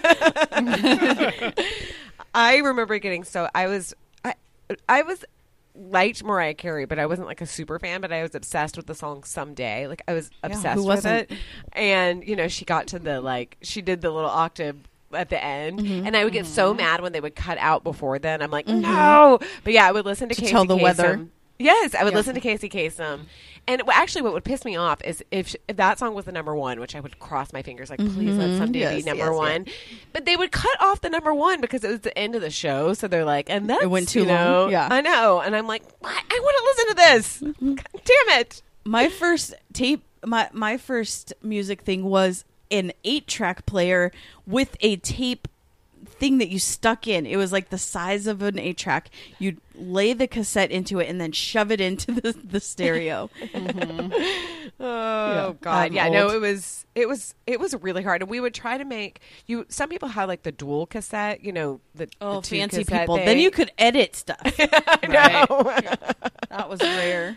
And But- you could like make your own like p- you know plug in like a little microphone and make your own little yes DJ oh, set. i wanted one of those so bad My best friend Michelle and I used to do that all the time. We would just record ourselves just talking, and I wish those. I think those tapes still exist. oh you need to find those yes, Yeah, 'Cause you know they were amazing. very embarrassing. I thought they were hilarious. I had I don't remember who said that they had the knockoff uh, Walkman, but I had one that didn't even have a rewind function. You'd have to flip the tape over, fast forward, and then flip it back over. Why? What? Why were they like this is a cost saving measure? Like, well, I feel like I don't know if it's true, but there was the thought that rewinding was bad for tapes. Like for VHS Oh, tapes, yeah. it was bad for the VCR, it was bad for the tape, and and so remember there was a, a separate device that you could get to just rewind VHS oh yeah, tapes. we had one. Mm-hmm. But because why? You, because you didn't want to be the asshole who, first of all, it could rewind it faster than your VCR Yes, could. very Yes. fast. but yeah. was was it was it? I know it was faster, but was it because it was bad on the VCR? I don't know, but all I know is that if you returned your tapes without rewinding Yeah, them to Blockbuster, fees, they would get huge mad at you. fees. No, we got fees like two dollars, which is a lot. Like in Yeah. 1987 money, Yeah. two Yeah. dollars when the I don't even remember how much a rental was, but that that's big. yeah, it was big money. I wonder how much it would cost to get a VHS rewind machine now. what is that even called? Yeah. Re- uh, yeah, v- VCR rewinders, Memorex VCR rewinder. course. There's one- Memorex, of big Memorex. Yeah. There's one on eBay for 33 bucks, the Memorex brand. Does There's also- anyone have any VHS tapes left? I have a few. I have some with my um with my third, fourth, and fifth grade plays on there. if anybody ever wants, So to they come out how often? Do you hook up the VCR to? I actually do have a VCR, but it does. It's not hooked into. I don't know why we still have it. I'm like, well, I'll just keep it around Yep. until I don't know. When I, I- whenever I come to Austin, can I bring my? I have a tape. My best friend and her little sisters made me for my college graduation, where they made me like a um, little a music video. No, yes, I I haven't see seen it in years. I would like to see that. So yes, I think they Bring do a on. little choreographed dance to um, of course. an Eminem song. Amazing. I know I've told the, my Jodi Benson story before meeting the Little Mermaid and zipping up her Oh. dress, but um, I I think that's probably the one VHS that's still deep in a box somewhere. I mean, I have a bunch for Viva, so I'm in my my old day job office, and I've got a case of old concert video recordings. But um, I have my Little Mermaid clamshell VHS somewhere Oh. because because she autographed it. Oh, that's exciting. Yeah. Yeah, I remember Missy's family was a beta family, and I we were a um, VHS family, and it was like, no, beta's better. But then, you know, It was such a weird debate. such a weird debate. And actually, weirdly, like when I worked in when I was an intern at Good Morning Texas, they used beta, uh, like recording stuff. Yeah, wasn't the technology I better? think it was but better. Yeah, it and maybe didn't as easily mass produced. I don't know. Big VHS. Mm-hmm. Um, well, I, if I remember correctly, the big VHS being the porn industry. yes, yes. the anything the porn industry goes on, that's what you're gonna have. Yeah. Right. Yep. Well, yeah. Yep. All right. This is uh, the next subject. This is something I'm I'm I'm still hold a grudge on my. pa- This is really roasting my parents, but I really am still sad that I didn't get to participate in this directly. It's let's let's talk about pagers. Bobby, tell me about your pager. Sure. Well, uh, I had a pager, uh, which was surprising because we wouldn't normally go in for things like that. But the reason I had a pager was because my grandmother, ever the hustler, always looking for a pyramid scheme, was involved in something called ACN, which still exists. And if you go to their website now, as I am on it, you can you can see ACN working from home, ACN opportunity video, and when you Google ACN, it's residual income. That's always your first oh, thing. When you see hear the words Danger, danger. residual or passive income. Be your own boss. I'm, I'm not sure exactly if, if you were supposed to sell pagers and cell phone or later cell phones and then get them to sell them or whatever, but all I know is that my grandmother had these pagers and they had to go somewhere, and so I had a Nobody was buying them. and like none of my friends had pagers, and so I would get pages. I forget how they, you know, they would call the pager and, and page me, and I would get just random sequences of numbers from them fucking with me. Mm-hmm. But I can't mm-hmm. ever once remember somebody actually paging me because they needed me to call them back. Oh, we did. Oh, It was there was mm-hmm. many nine one one page. Call me back. I'm I'm you know I'm at coffee house. It was called coffee house. Call me back ASAP. Well, it would just be a nine one one. Would just be like there was some boy emergency or something. Uh, Meredith. Isn't that, isn't that like screaming fire in a movie theater? You can't just text someone 911 and then it's. Uh, oh, but you could. then it's well, that is an emergency when you're a teenager.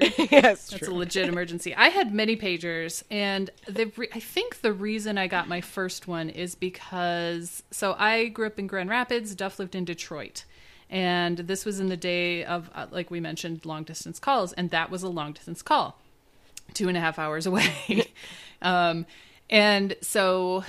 I was also very rarely actually home um, through high school because I was in school and then I worked. So Yeah. I was I pretty much worked after school every single day and then every weekend day. Um, so I, and then when I wasn't doing that, I was hanging out with my friends or something. So I was almost never home.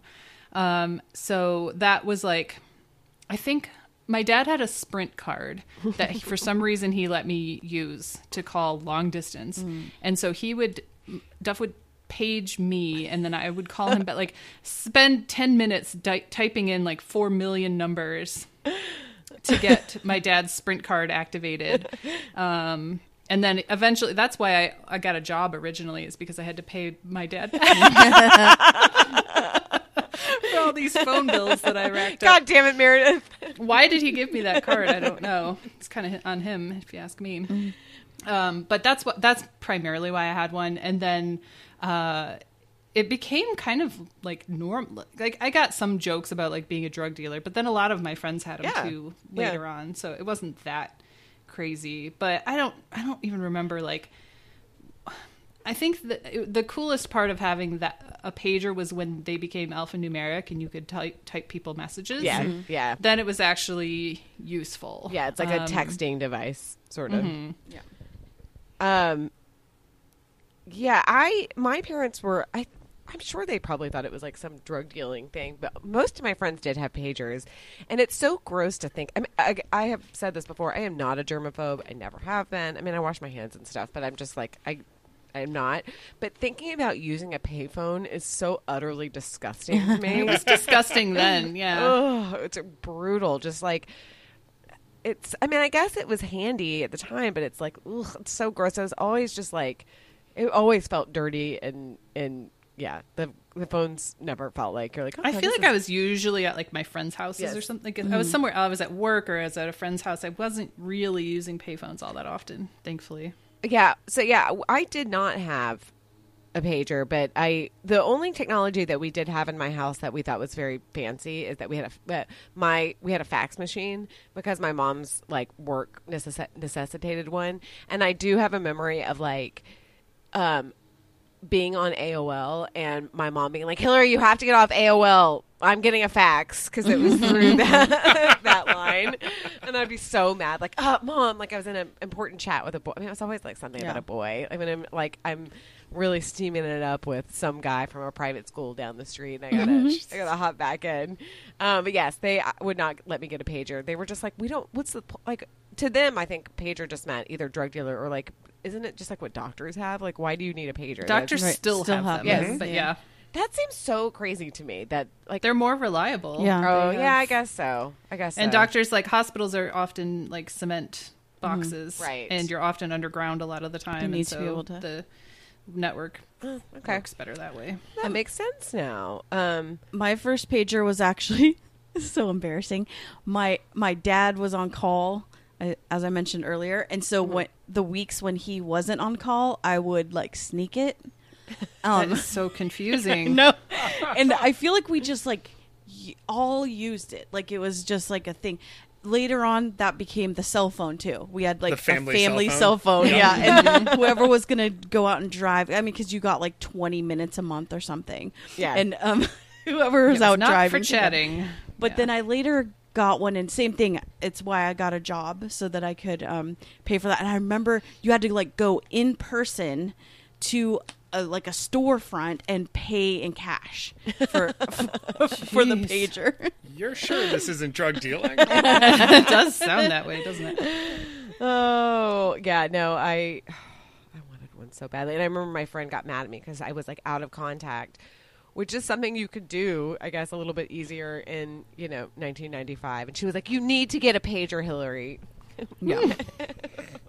well, that's the thing about this kind of this kind of communication or lack thereof is that like when you're making plans with somebody, if they didn't show up, you had no Recourse. idea. I know. Like, Yeah, are they are they on their dead? way or are they dead? Like, did they forget mm-hmm. or, or did I go to the wrong place or did they go? Like, there's so many possibilities, and you have no way of figuring out what the problem mm-hmm. is. I know. I was thinking about this. This is the thing that I. So when I was a, this like it, this whole show is to make me sound like I was so rich. I really wasn't. But like when I was a junior, I went abroad and I met this guy. We were just friends, and he didn't go to my college. He went to this other college that was joined with us, but he lived um, north of Dallas in this town called Bowie. And I was going to Denton to visit Missy and Emily, my best friends, and Bowie and Denton are closer. And I had told him at some point, maybe I emailed him, I have no idea. I told him at some point after we got back from Europe, I was like, "Hey, let's meet up at my friend's apartment. Um, this is the address. Like, I'm going to be there that night." And it so boggles my mind how. And he came, and like we hung out and had a really good time. And I'm just like, how did we make that happen? Like, I don't. I didn't have a cell phone.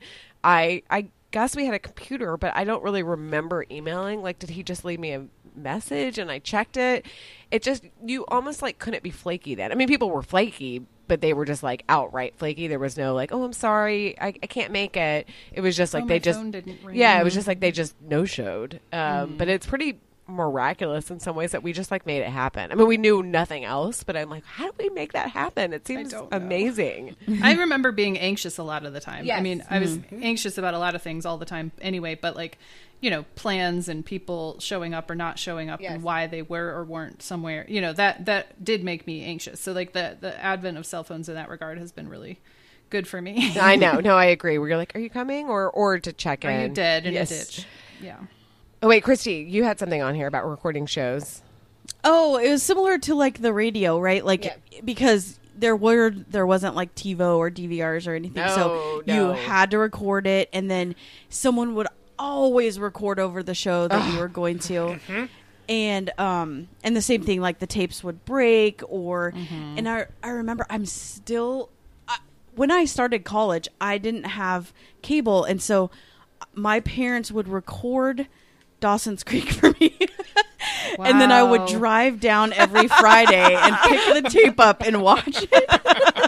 and then sometimes they would forget to do it, and I'd be like, "God, d- what?" And then you, then you'd have to wait and hope that they do it on the replay, right, Right. during the Oh, yeah. summer.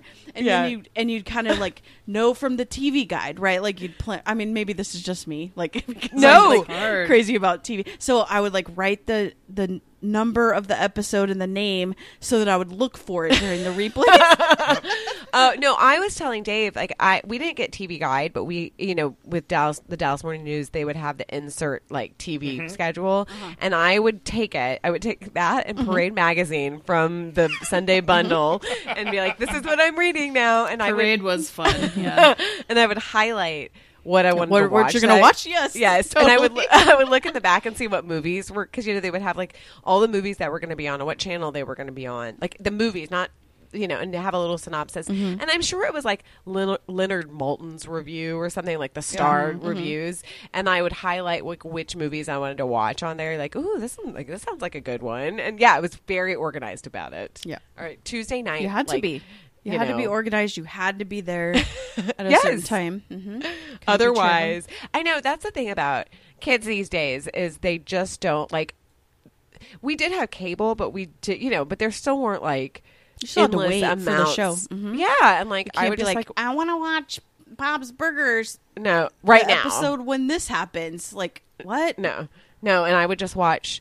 You know the Brady Bunch or the Partridge Family or whatever Mm-hmm. was thrown my way because it was like, well, this, and I was such a TV addict where I was like, well, this is on, so I'm just gonna watch it. Mm-hmm. Oh my gosh, Christy, you my you going from Bellingham to like to watch Seattle to watch Dawson's Creek is Well, so for me. and then I would um, take the tapes and give them to my best friend that lived in Pullman. Like, so I kept them. So nerdy. Oh, I love it. Okay. So now it's time the time has come to talk about the most important technology of our early lives. Yes. AOL. I mean- and for me, really, like we had AOL semi early, but really the big change was when it went from an hourly charge to a monthly charge. So mm-hmm. that's when you had unlimited, and you know, I could just be on mm-hmm. there all the time. I think it happened like my senior year in high school or something, and I was thrilled because that was like my social life was just I mean, I would go from coffee house to sit down like, you know, boo boo boo boo boo log in and my screen name was Hilliv, which is a fantastic screen name. I love I mean, I think my dad gave it to me. Um it was pretty amazing because it had no numbers in it. Um, it was simple to the point. I did have to discontinue my AOL address because I got hacked or whatever. It would spam people too many times, so I finally did close it down. Um, but I, I loved AOL so much.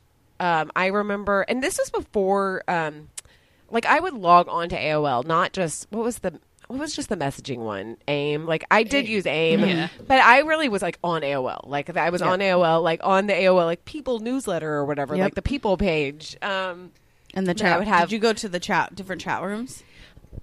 as a younger kid, like when all of my friends, we would gather around the kitchen mm-hmm. computer at somebody's house and we would go into chat rooms and pretend like we were in our 20s and like, uh, you know, I'm, sh- yeah, I was saying like kids these days, you get nervous about like them being like they're being like predators or whatever online and kind of and I'm like for sure we were in these chat rooms as 15 year old girls and I'm sure they were like 45 year old disgusting men Oh, yeah. like mm-hmm. asking us what our bra size was or whatever Yeah. we're like and we mm-hmm. kind of think it's funny because it's like the first time anybody's talked to us like that um but I, I went to chat rooms a little bit but I really like there were so many people in my high school that were on AOL. I remember having like 12 chats open and just like bouncing from chat to chat about I don't even what what we talked about. No idea. Have absolutely no idea. But it was, you know, who we were making out with or what we were going to do that weekend or whatever, but it was a very important part of my life. And I still remember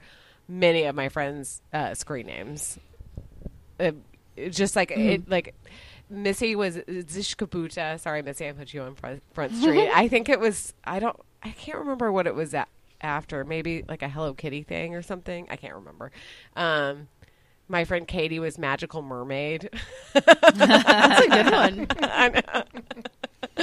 Uh, Chelsea was Midnight Wild. I don't know why we like thought these were like These are good. I know these are really good ones. My friend Tony was like Crunk Seven or something. I mean, this is I don't remember my early screen names, and I wish I did. I'm sure they were so stupid and embarrassing, so it's probably for the best. But I truly don't remember them. uh, did you go into chat rooms? Oh yeah, yeah. Um, and it wasn't usually with like I had you know IMs with my friends, but the chat rooms were usually just like I thought it was fun to just like pop around into different AOL Yeah. chat rooms. Like there were all these these international ones, and it was like people speaking French. And why I thought I could go in there and like do anything was beyond me. I don't know what I was thinking, but like I thought it was fun to watch people speak other languages. So I would go into foreign language ones, and then like I don't know, eventually get kicked out because I wasn't doing anything or because I was like speaking bad French. I don't know. I don't know what I was thinking. Um, but that was really fun. And then you know, I I don't think I ever had much of a point. Like there was no never any like goal. I wasn't talking to like my friends. I remember getting into a lot of arguments um with people about like, you know, because there was always the ASL question. Yes. And I remember one sticks out very clearly in my mind where I said I was from Michigan and somebody was like, "Oh, so you live in an igloo?" what? And I was like, "No, Oh my gosh. you idiot! What are you?" What? So Michigan, known for igloos. yeah, yeah, we are in the Antarctic. I remember mm-hmm. getting so mad about, like, so incredulous that somebody could be so stupid and, like, feeling personally slighted. And I had to educate them about, like, no, it gets hot here in the summer, you stupid idiot. You know, like, mm-hmm. why was I fighting with this person? I don't know. But it was like early like Twitter basically where you're like fighting with somebody random. Oh my god, that makes me laugh.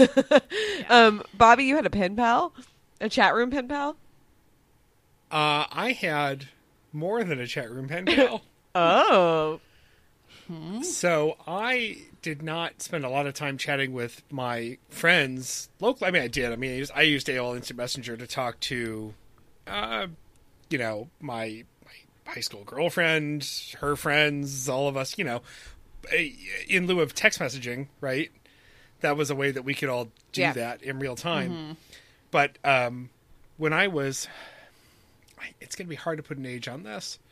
Um, when I was, must have been thirteen or fourteen years old. You know, I would chat in these in these chat rooms. This is late nineties, um, and just meet people. And I had a small group of random internet friends. Sound familiar? Uh, From yeah. all across the world. I have no idea what you're talking about. what's that like? who I would chat with. By the way, my screen name uh, it was probably either Robert eighty six or Bobbert eighty six or Bobbert Omni eighty six, and I had that one for a long time. Uh, anyway, so I would chat with these people in, in random chat rooms, and I I made a friend um, named Erin, um, who I talked to for a long time, and we, you know, started with the ASL kind of nonsense, but then. Um, you know, really got to know one another a bit. And then we would not talk for a few months at a time. And then we would talk again for a few months at a time. And then we wouldn't. And then I was a, we we were talking about sleepaway camp earlier. I was a Boy Scout camp counselor. So when I was 15, I was a counselor in training. So I was at camp for four or five weeks or something. And I remember in that stretch that Erin and I, I had, there was internet at the camp in the main office. And so when it was our turn to staff overnight, you could use the internet. That was like the one highlight of being in the office. But we would also um, email, and then we actually started corresponding with actual letters. And it was always platonic, but she would go out of her way to try to embarrass me. Erin is a is a is a woman, by the way. I just realized it's a gender neutral name, so she was E R I N. She would send me like flowery pink envelopes scented with perfume just because she knew that everybody at the camp would wonder what the hell was going on. And so we would write back and forth. And then we drifted apart. And then in college, we reconnected freshman year. Um, I can't remember how. I, maybe just one of us emailed the other, just thinking of the other one. I ended up meet. We ended up meeting. We met in Oh. person. I figured if it was a creepy stalker person, like after a long game. right exactly. After like six years and phone calls and letters and that would be really involved. Um, i flew to, to indiana and we hung out for a weekend and just like That's really cool. caught up Yeah. and um, ate junk food. It was my first experience dining at a margaritaville. I specifically remember that. And so uh, yeah we have lost touch lately. Maybe i should drop an email. I think she's Yes. married now. I think i saw a picture somewhere. We are not facebook friends although i did just find her profile searching. Um, and uh, yeah, so like I actually had someone I met in a chat room when I should not have been having any of those conversations with weird adults. Yeah. I found another kid. We connected. We're friends. Another actual kid. That's great. exactly, mm-hmm. and we actually met in person. So That's That's cool. nice. yeah, That is really cool. There was there so go. much panic about that. I feel like mm-hmm. every parent was like, people on the internet are like, I, I don't know, and maybe our experiences made us less afraid because like. I, I remember reacting to that like well i'm on the internet and i'm not a creep Yes. like there's got to be Right. other like normal kids out there Yes. like not everyone is is a predator i don't think No, and everybody, a lot of people have access to this. I mean, there are predators, but there's predators in real life too. So, well yeah, um, can't wait to do an episode on stranger danger. um, Christy, tell me about your punk ska rooms. Oh my gosh. Well, well, first of all, AOL got me in big trouble because we were a 425 east side of Seattle and the only AOL dial-in number was Seattle and it was long distance at the time.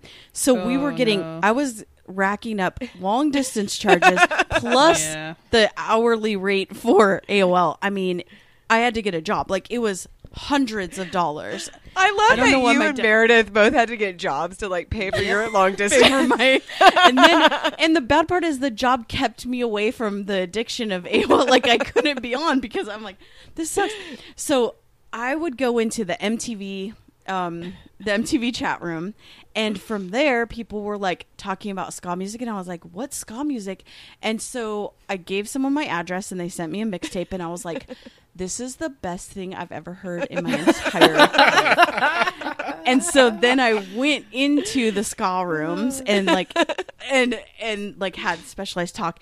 Well, I also met someone. So I I met this um boy and we talked for months and then I went to Detroit and stayed at his house for a month. oh this guy okay yeah Yeah, and that was in like nine why did my dad let me do that? Like 94, 95.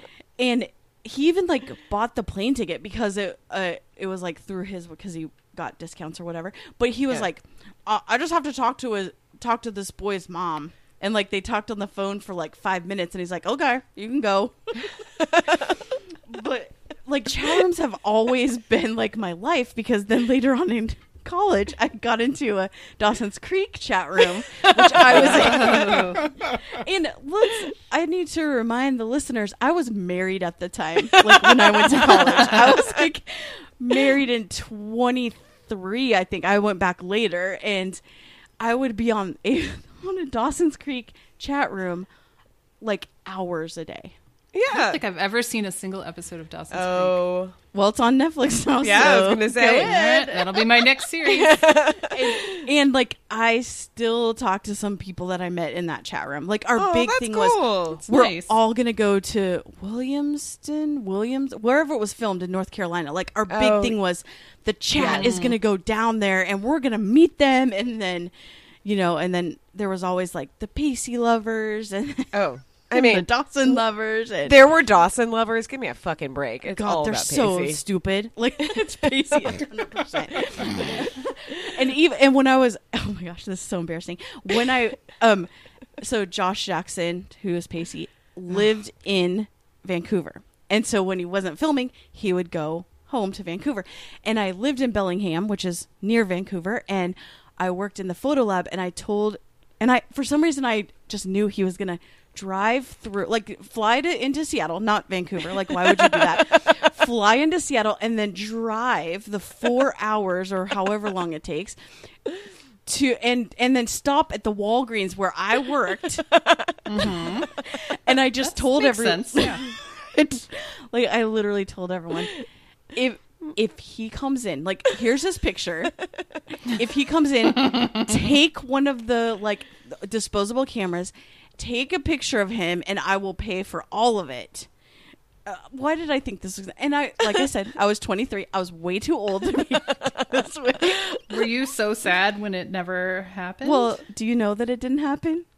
I'm just Oh, kidding. no. It totally. I know. I was gonna be like, holy shit. Yeah, Oh so- my god, that is amazing. That's that's amazing. Oh my god. Yeah. Um, yeah. No, it was it was an important part. I mean, Mhm. it kind of you know you can kind of see how then like it led it leads to how where we are now like with us i mean personally with us where it's like we're all internet friends like i didn't know any of y'all I didn't meet any of y'all before, you know, I knew you before just like via the internet and it was via a show, you know, that well, some but now it's so much more normal to Yes, meet yes. people. Remember when it was like embarrassing if you met Yeah. on like yeah. Match.com or whatever the early ones where people would just be like, oh, through friends. I mean, I met Gregory through um, a mutual friend. We, you know, if we're ta- if we're talking to old people, we met through a mutual friend, which is true. But we first were exposed to each other on live journal yeah. Yeah. um, and that's how it is our friend Diane's live journal. Um, that every time he said something on there, I thought he was so funny. Um, Got a real And Mike we- and she Emily actually- vibe in it. Did you like know. his denim vest? yeah, he sure did. Um, he had this like ratty blue ball cap um, that was kind of iconic to him that I did like. Um, but she actually Diane lives in Seattle now, and we saw her last time we were there.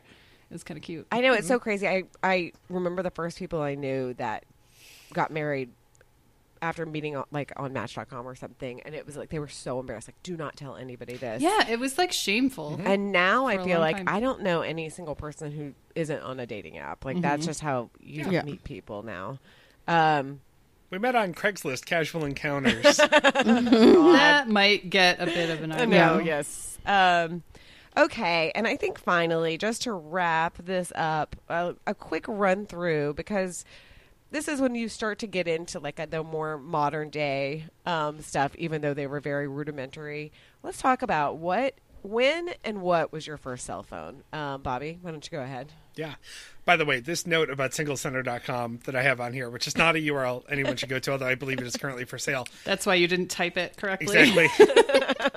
Just one more note about my hustling grandmother. She Oh. also um, was convinced that her calling in life was to create a platonic space for single people to connect, and the internet was her way of doing that.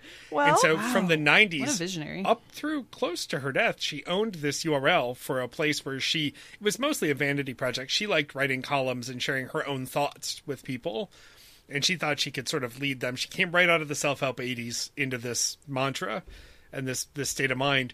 My biggest regret was not figuring out how she owned that domain and holding Yeah. onto it so I could Yeah. auction it off. Mm-hmm. Seriously. I feel like I could have gotten Match.com to like buy Single Center from me.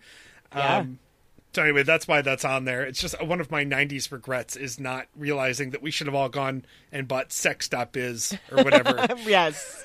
God, for pornography.net. I know. Jeez. oh, um, and speaking of uh, technology failing us, Meredith's internet just cut out. I I'm back, but you guys cut out for a second, and I thought it was the same problem as before. Hmm. But no, Oh. I don't know. Oh, well, back. it's okay. So anyway, Technology. Well, technology. my saying that means that we don't have to edit any of this. You're Yes, welcome. yes, I love it. Thank you so much. This is just like when you know we had the modem where you took the handset from the phone and put it into the two cups, and if somebody dislodged it or something, then it would all freeze up and stop working. Um, I don't remember what my first cell phone was. I'm sure it was one of the Nokia candy bar phones. I Yeah. just can't remember which one. I what I visually remember is getting upgraded to the original Motorola RAZR. Oh, fancy. It was pretty great. And my mom had an old StarTAC that we would Yes. keep in the closet as a, an emergency backup phone because they were bulletproof, and you knew Yeah. that if your phone died, you could activate the StarTAC. Yep. StarTACs were. At, Dave worked for Verizon. He's like, it's a great phone. It's just a great phone. my mom worked for Verizon when I was in high school. That's how we got all. And I've, we've been Verizon customers since like the late '90s because Wow. she worked there when we started our account with them, and we just never Wow. left. yeah. Yeah, I like Verizon. Um, Meredith, what was your?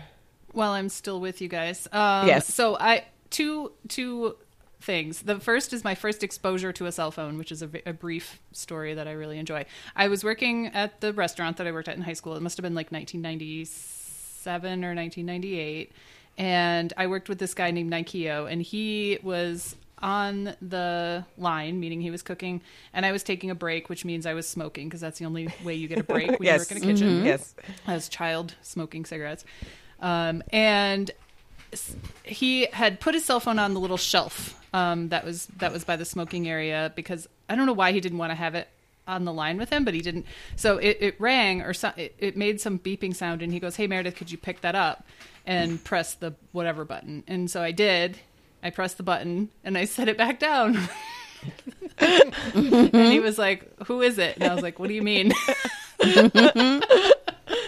I did not know that he was telling me to pick up the phone because I did not know how that cell phone. It's like Uh, a, your, so he- your Mike Daisey moment when you're talking Yeah. about the person who doesn't know what the iPad looks like when it's turned on. I still run into Nikeo every once in a while. He still lives in Grand Rapids, and we, he still gives me shit about that. He, it's it's a good good little story. Um, but my first cell phone was in about 2000. I remember because I was a freshman in college, so I was a class of 2000. This must have been fall of 2000, and I got a Nokia 3210, which is yeah one of their brick Yeah. looking Yes. cell phones, and I remember thinking with that phone um, or maybe it was with pagers i remember thinking like gosh it would be really cool if i could send like a text message Yes. with this thing like wouldn't that be nice? Because i'm not sure if it even had texting at that point. I or if it did it cost 10 cents yes. each or something. Was- Like, yes, i remember I thinking forgot for a about that. yeah, I remember thinking for a while that I invented the idea of texting because I thought it would be cool if you could do that. But then, yeah, T9 texting became a big thing very, very quickly, and um, I, that was a skill I think that kids these days are never gonna No. have yeah. Mm-hmm. to master, and you get really good at it. And I could do it without looking. Oh, yeah. From the Yep. tones. Yes. Yep. I could ride my bike and Yep. Yeah. text with one hand. that's skill. Uh, Yeah, that is. Um, I I don't know exactly the model that I had. I know I got my I know I got my cell phone in um, either I think it was early 2002. Like I said, I lived in the Bay Area and I had to commute an hour and a half. So from Berkeley, I had to take a bus to the Rock Ridge BART station, take the BART to Junipero Serra, and then take the bus from there to Stonestown Mall. So it was like a lot of like chaos. But th- th- but I know. And at first when I did it, I was like, "This is so fun! I'm a city gal. Like I'm commuting. I, this is fun." And then you know, uh, two months in, I was like, "I hate this. This is terrible. Why don't I have a car here?" But uh, but my my best friend Emily, who I lived with, did have a car, and so she, um, when I would get to the station to get on the BART to go back, once I, a lot of times it was late at night, and I didn't want to wait for the bus at Rockridge Station because I was like, oh, it's got like another twenty minutes and it's dark and whatever. Can you just come pick me up? But I would have to use her the payphone at the BART station, and because it it, it was by whatever it was like a 650 area code and emily was 510 and so i would have to dial long distance. So i would have to have like all these quarters with me to dial long distance. Oh, that costs a fortune. Mm-hmm. so much. So at some that point i was like i have to get a cell phone. I have to get a cell phone. Like this is dumb because i want to call her and tell her to pick me up at the bart station. So and what time i was going to be there. So i think mine was the nokia 3410 again it was and i think it was red. Just one of those you know candy ones and yeah i got good at t9 texting and what i got really good at was snake that i mean that was yeah. my early on you know, I say I'm not a gamer, but I will always find a way to play a game some way or pass the time. You know, uh, I remember spending most of the bus. There, there was a bus between Grand Rapids and Allendale where I went to school, and um, it was like a forty-minute drive. Yeah. and so I spent most of that playing Snake when I should have been studying. I know doing something else, but Mm-hmm. no, it's very very important to me. Um, Christy, what was yours? So my first, where I owned it myself, um, that we didn't have to share it, um, was when I right out of college. I worked for AT and T Wireless, and they gave us a phone, which was the Nokia 51, 5110. Uh, you know, just like one of the original ones, and I bought a case for it. I like actually found my exact case and phone, uh, which is really funny. But the best part about working for oh, because they just like literally just had a box of phones and like passed it out. So some people got the one you had, Hillary, which was like an upgraded model. Yes. Um, but uh, some people got the because then we got the GSM or the first smartphones after I think a couple months after. But um, the best part about working for AT and T Wireless was free texting, unlimited. Oh shit! Oh my. And it was the first year of American Idol, and I definitely free texting. definitely voted a lot of times for Ruben.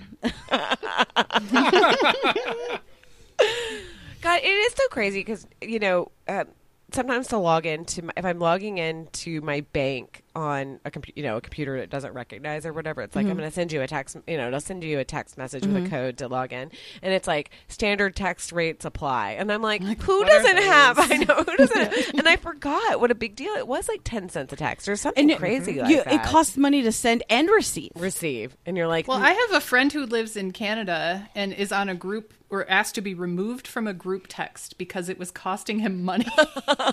Oh wow! It was not until not that long ago that texting with my Canadian family would cost more. Yeah, International texting, and now North buy America's it. just wrapped into all Yeah. of that, right? yeah, Part of it is because he's cheap and gets a like a like you know a data plan that's plan. like Yeah. shitty, yeah. He I has like a texting plan. I wonder if I have unlimited. te- I mostly everyone I know has the iMessage, so they're not, I'm mm-hmm. not actually even sending texts. Yeah. Right. Yeah, I have unlimited. I think I went unlimited, I mean, whatever, in 2010 A or a ago. while ago. Yeah. yeah. Whenever the iPhone, I got my first iPhone in 2008, so I'm sure at that point. Mhm. Get you. So fancy. Yeah, I maintained the family phone bill, and I remember us being in London, Ontario, many years ago now for a family event, and we were all staying at a hotel.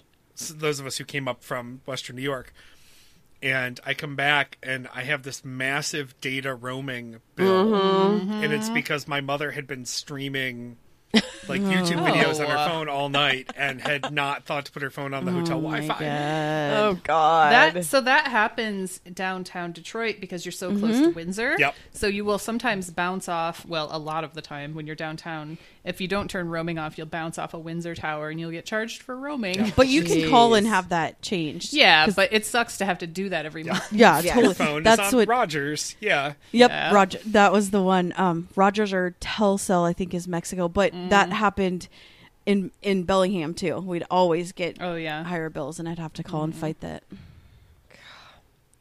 I'm just logged into my Verizon account now. I'm trying to see if I can see old devices. I'm curious how far back it would go if I tried to like, because it is the same account. I just took over managing it from her uh, a while back, so it is like we all have we have the same phone number we've had since 2002 for me or 2001, something like that. Yeah, that's I.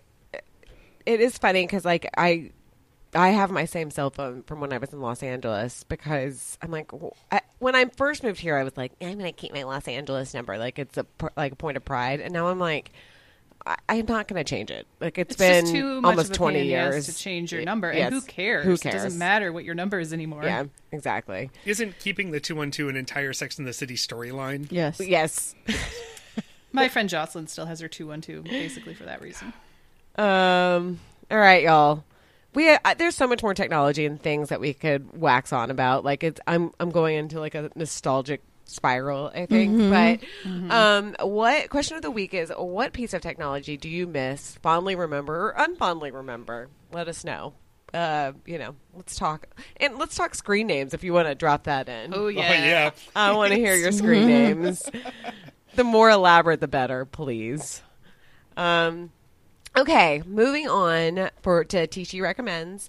You know, I um occasionally I will read books uh, or listen to books. You know, I feel like I listen to so many podcasts or watch so much TV, and I'll sort of lose the thread on reading. And then once I do read, I like, I'm like, why don't I read more? That's great. I really like reading, um, which is so stupid, but it kind of like I don't know, it makes you feel like a better person. Even if the book isn't great, you're just like, okay, well, that was like a story that somebody crafted for me and spent a lot of time. Anyway, so I I read a book um, called Good Company, which I did enjoy. It was um, I, I can't Cynthia D'Aprix Sweeney or something as the author. Um, I enjoyed that a lot, um, and uh, she's it was simple, but she's a, she's a good writer.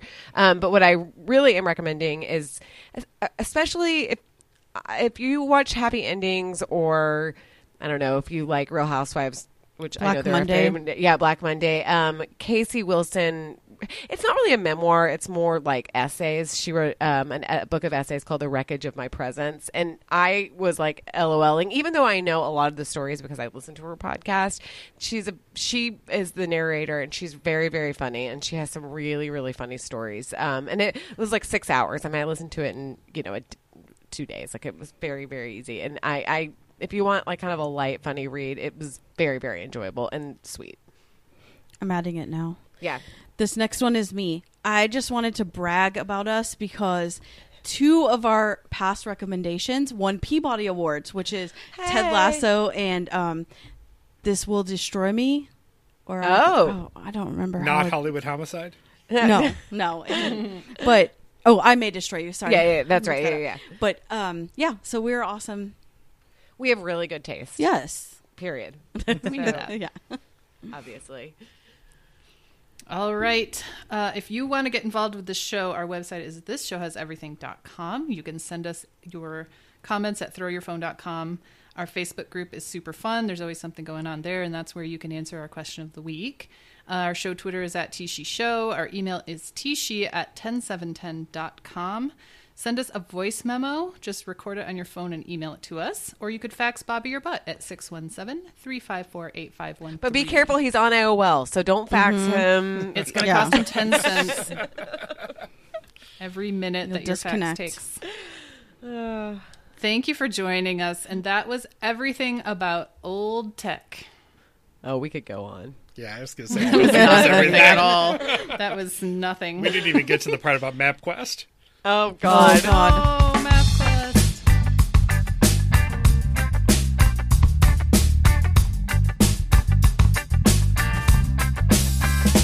got your hair permed.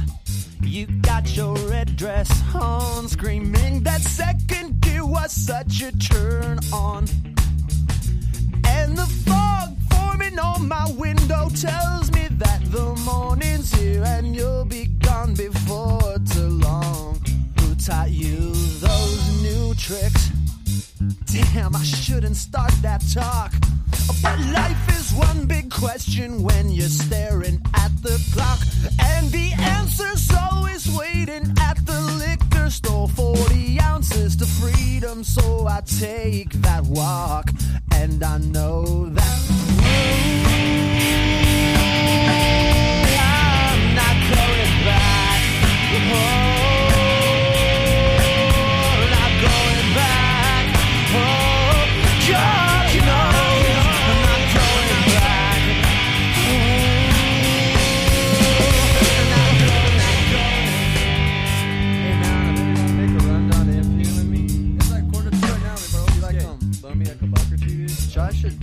Jai said totally he was gonna be here like two o'clock. I haven't seen him. Totally broke. That owes me twenty bucks, man. That's it. You got that fucking hurts no more.